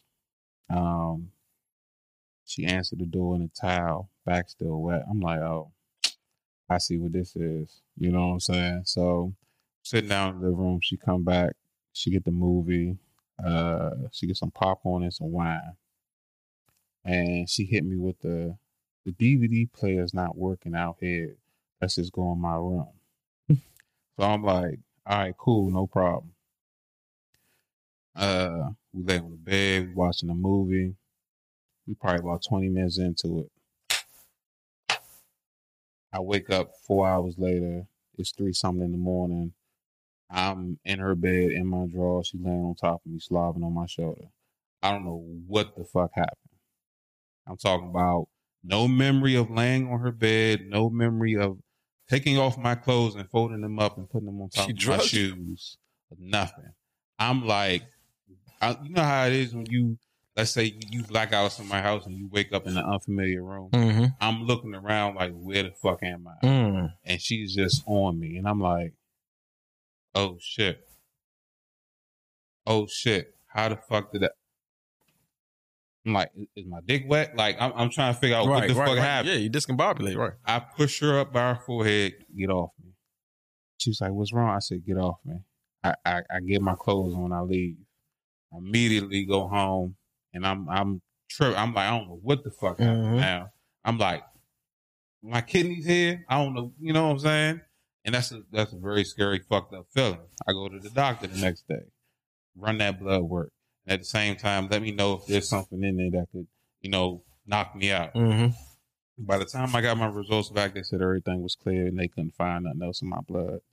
And I'm like, I don't trust that shit. I'm like, tell, I'm like, Shorty, tell me what happened. She's like, you said you was tired, you laid down, and then we just was chilling. I was like, I don't remember none of that. I don't remember none of that. Like, honestly, I don't. I remember we was watching The Last House on the Left, and the movie was just like I said, it was on for about 20, 25 minutes, and then black. Nothing. I still to this day have no memory what happened between that time and when I woke up. And I'm just like, man, what the fuck? Hell, that's an eerie ass. You know what I'm saying? So I I went through the couple days and I'm just like, all right, I need to get her out of my life. She was like blowing me up. I I, came up with this idea that I'm gonna cut her off uh on Friday. We can go out and get something to eat or whatever, right? Mhm. We go to the what the fuck is that? Applebee's. Up there where the Jaspers is in Largo? Yeah. Okay, we go to the Applebee's. And I'm sitting down, we, we talking. I'm like, I, I'm texting people. I'm like, look, you're going to be my emergency out of here. Call me at this certain time. Fake like I got emergency. I'm a dip. In that process, I'm just to be telling them, hey, this ain't to work out. Blah, blah, blah, blah. Be over with the shit. It's like everyone all of a sudden had plans and disappeared on me because I couldn't get nobody on the phone that night. like no respond to text. You would have thought that fucking uh, Young Jeezy, Yo Gotti, and and fucking Gucci Mane was all in town and everybody went to the show that Right. night. Like that's that's how I felt. Like is this something going on that I missed? Like like did the president get shot? Why ain't nobody picking up the phone? So I end up having dinner with this broad. And I'm just like, fuck. Now at the time I had two phones. And I'm outside trying to call people on my work phone. I left my my my you know what I'm saying, my, my daily phone at the table. I go back and my phone started ringing. And it was a ringing a ringtone I never heard before. She done took a picture of herself, put it in the contact, and changed the ringtone to to Musiq Soulchild In your phone. in my phone. Well, I was outside on the phone for like maybe five or seven minutes. So that was that was strike two. strike three was we sitting there having a conversation while we drinking and eating and shit, and I noticed she had a medical alert bracelet on her Mhm. wrist. So I was like, "Are you allergic to something?" She was like, "No." Uh, I get real bad epileptic seizures, so the doctors know not to give me, uh, I guess, a certain drug or whatever. I was like, that's that's kind of important information. You should tell me off break, so in case anything happens, I'm not doing nothing that could, you know, harm you. Like I'm, and she just was treating it like a, a, a regular conversation. I'm like, so you taking medication for that? She was like, yeah, but I haven't taken it in three days because I don't like the way it makes me feel. I'm like. She ain't taking it three days. Yeah, I'm like, that's that. You can't do that. You know what I'm saying? Like you, you I understand your situation, but you can't put somebody in a situation where you could possibly, you know, what I'm saying, have a seizure, Mm-hmm. and then it's you springing that information on it. Like that's a medical emergency. You could die. Mm-hmm. So I just was like, I gotta go. I was like, I, I gotta go. She was like, What do you mean? I was like, I just thought about it. Shit, it's late. I got work tomorrow. I was lying like shit. But she didn't know that. I walked into her car, gave her a hug, said, I'll call you later on, whatever. And I go to my truck and I beat my head on my steering wheel for about 15 minutes. I was like, this shit is crazy. Roll me a J. And I start my drive. She calls me. Now, she had told me that she had to go babysit for a friend uh, who was going out that night. So when she called me, she was like saying that her friend canceled and she ain't got nothing to do now. I was like, well, I'm still going home. I gotta go to work tomorrow. You know what I'm saying? So we talking. I'm coming down Bryce Road, about to pass FedEx uh, FedEx Field, right? Mm-hmm. Fucking deer comes out of nowhere. You know how the, that fucked up that road is now, right? Yeah, right. Yeah. Deer come out of nowhere, almost hit the bitch. I'm like, oh shit. Slam on brakes. She was like, Was that a deer? I was like, What you say? She said, Was that a deer? Looking at my phone, like, how the fuck you know that? She flashed her lights. She behind me. Yeah, that face. That's that's the face I had sitting in the middle of the road. I'm like, when did when did you when did you get behind me? He's like, I never left. Oh hell. And you see where I'm at now. That's how close I was to going home without her, without me knowing she was behind me the whole time. She never knew where I Right. stayed. I'm like, hell nah. and I'm saying this to myself, but I'm on mute. I, I I clicked back over. I was like, yeah, my nerves is bad. I said, all right, um, just follow me to your house. I'll kick it with you for an hour, and then I'm going home. She's like, cool. Man, the light turned green. I'm kicking it down Sheriff Road, doing like 65. I'm recording. I'm recording. And I'm doing like 65 coming down Sheriff Road, trying to lose this broad. Mhm. She on my ass. I get to the top of Bell Haven, light turn red. I fly past that bitch, didn't care about the ticket or nothing. She stopped. I get to the bottom, make that right on okay. I come down Columbia Avenue. I come home. I cut my I cut my lights off. I cut my phone off. I go to sleep. I woke up to like 13 text messages and like 20 voicemails, all getting more excited and, and progression as they go. Yeah, the shit was wild. So at the end of the shit, like three or four months go by. She obviously got the picture that, you know, I didn't want to be involved with her. I could have done it a little nicer, but I was 20, you know what I'm saying? Right. 20s, and that's how I And you scared as a mother. I get a random phone call from Washington Hospital Center. Oh. And it's her. And I didn't recognize the number, so I picked up. She was telling me that she was in the hospital by herself. She had a seizure. So, and I guess her family was out of town, so she had nobody to talk to.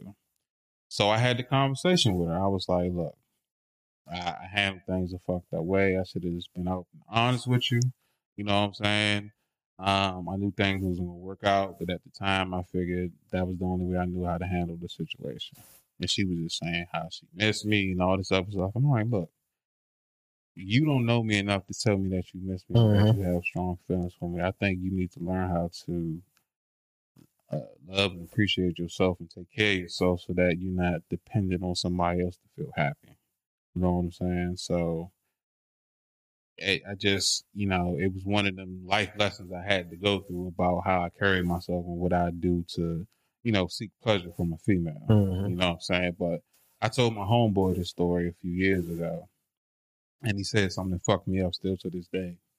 He said, you know, what if she did drug you she had your kid and never told you about it? You have no way to get in contact with this bride. And I said, that's fucked up, but that's also true. That could have happened. Hmm. Shit. Yeah. Yeah. So Yeah, you gonna grow without a father, I guess. fuck that. Fuck that bitch. I don't give a fuck about that kid. That's one kid that'll never see me. Nah, I'm just fuck. fuck that child. No child left alone my ass. That's over for that child. Damn. I mean, hey, to each his own, right? so, all right, I got one more question. I'm gonna let you go. Let's Go with it. Uh, who do you think is funnier, Bill Burr or Jerry Seinfeld? Funnier. Uh, brilliant mind, Seinfeld. Seinfeld. Yeah, he just got a brilliant mind, man. It's just the writing, that cat, that pen, that guy, that dude's pen is vicious. Yeah. And you just don't that show don't last that long by accident. Nah, they did ten seasons. Yeah, yeah, yeah. Yeah, I'm gonna go with Seinfeld. It actually got progressively better as time went on, and I can say that You can see his brilliance as time went on too. He was a brilliant man. And you don't have to like that style of comedy, but you gotta appreciate the body of work he put in. man, I, I appreciated comedy ever since I was a kid. And it wasn't until I got a little older that I realized that, you know, people play roles and they do it so well that they kind of, you know what I'm saying, get that, you get that image stuck in your mind. That's that's them, right, right, right. You know what I'm saying? So when you see him in a different aspect, like, what, what is Prince Akeem doing as, as Right. a cop in Beverly Right, Hills? right. Like this, where's his accent? This shit don't make sense. You know what I'm saying? So Yeah, that's the character, yeah. Exactly. So a lot of people, when they when they look at when they only see people in certain ways, they assume that they're only one person, Mm-hmm. and that goes true for all facets of life. And I don't think that, at least the what the Generation Xers will understand. It's the generation Wi-Fi. This this generation right here is is a whole different animal. And you know what? I don't want to. I don't want to say that it's our fault, but it is. we had old heads. Mhm, They don't have that. They don't have that, Mhm. and and we actually re- we respected what old heads had to say. We didn't get what they were saying until we got older, but we took those lessons with us, you know what I'm saying, into adulthood. Mm-hmm. And that's not what they're doing. See, you you become 12 or 13 year old and you see all this stuff on Instagram, you introduce into adulthood at a younger age Mhm. than we were. You know what I'm saying? Sometimes we was we was we was put in situations or saying shit that we wasn't supposed to see for years. You know what I'm saying? But the way we carry ourselves is a lot different from what they do. Right. You know what I'm saying? So we knew that, all right, I'm in some grown shit, but I'm staying out of grown folks' business. They think that they are grown. And even though they're still children. you're right. You know what I'm saying? So that's something that needs to stop. You know? So I can't I can't make this shit up, people. Like you know what I'm saying? I see it every day. I, I witness it and I and I really want I really want that I want a new trend of getting back to people showing more respect for people and you know more uh community shit like Mhm. you know what i'm saying Mhm. like i haven't been to a kentland day and i don't know how many years and that's something i know i can't enjoy because i know younger people gonna fuck it up you know what i'm saying goes back to what I said earlier. Don't respect nothing. Exactly. So I I would like to help, you know, push something like that to the forefront of what we got going on these days because at the end of the day it's all about connections and making those things happen. Everyone not gonna blow up. Doesn't mean we can't help elevate somebody else to. Absolutely. You know what Yep. I'm saying? So that's what that's what we need to work on as a people. You know? I agree. But hey man, this has been dope. Yeah, no bullshit. We just sitting there chilling. just just sitting there having good conversations, man. And that's and that's the purpose of my show to not only, you know what I'm saying, have real conversations, but talk about some real shit. I You know what I'm appreciate you for having me, man. Like you see, I rap for my man, my man Ant Mofo. Mhm. Got I got uh Mr. Lee coming on here next Friday. My man, we grew up together. Yeah, yeah, Cypher Clothing. yeah. That's my guy. So, you know, I'm I'm all about was kids, man. That was man. yeah, I I'm can't all believe he rap, man. yeah. Yeah, I, I think he said he got a battle next Sunday. he told he dog. He, he always send me the link to it. Know, he he tough, man. He tough. That's my guy, man. If I he just was quiet as a kid, man. Just hard for me to believe put the words together like that because I just don't remember him saying so much as a kid. It's a dude that I know that I went to shit grade school with who had a vicious stutter, who's now dropping, who has dropped several mixtapes. And I'm like, where's your stutter at? Like, nigga, you got over that shit, or it just don't happen when you rapping. Like, you know what I'm saying? Like, certain people, Mm-hmm. like, When they- depending on what they doing, you know what I'm saying? they, that they, shit they evil. Yeah. Mhm. Yeah. But w- once they chilling, then that shit will kick back Mhm. up. Mhm. I think that that's that's funny and dope at the same time. Mhm. But anyways, I ain't gonna take up too much more of your time. I know you got a nice little busy schedule on this uh nice little crazy Sunday. Sir, Um, let's watch these scans later. yeah. So uh why don't you tell the people where they can reach you at? Everything Simon says crazy. Instagram, Clubhouse, Twitter. Uh, I ain't giving y'all my Facebook. Y'all ain't gonna look me on my government. That's personal, but Instagram, Twitter, Clubhouse, Snapchat. Do that. Simon says crazy, all one word, man. I appreciate y'all for having me. And your YouTube channel? Simon says crazy. I'm crazy. Yeah. Okay. Well, I look forward to doing this again. yeah, absolutely. You know, I uh, I, I do want to pick your brain on a couple things because you you dropped a couple of gems that I, I thought was very useful. So Appreciate that. Till then, this has been another installment of the I Can't Make This Up podcast. I'm your host, the Land of a Legend, aka Big T.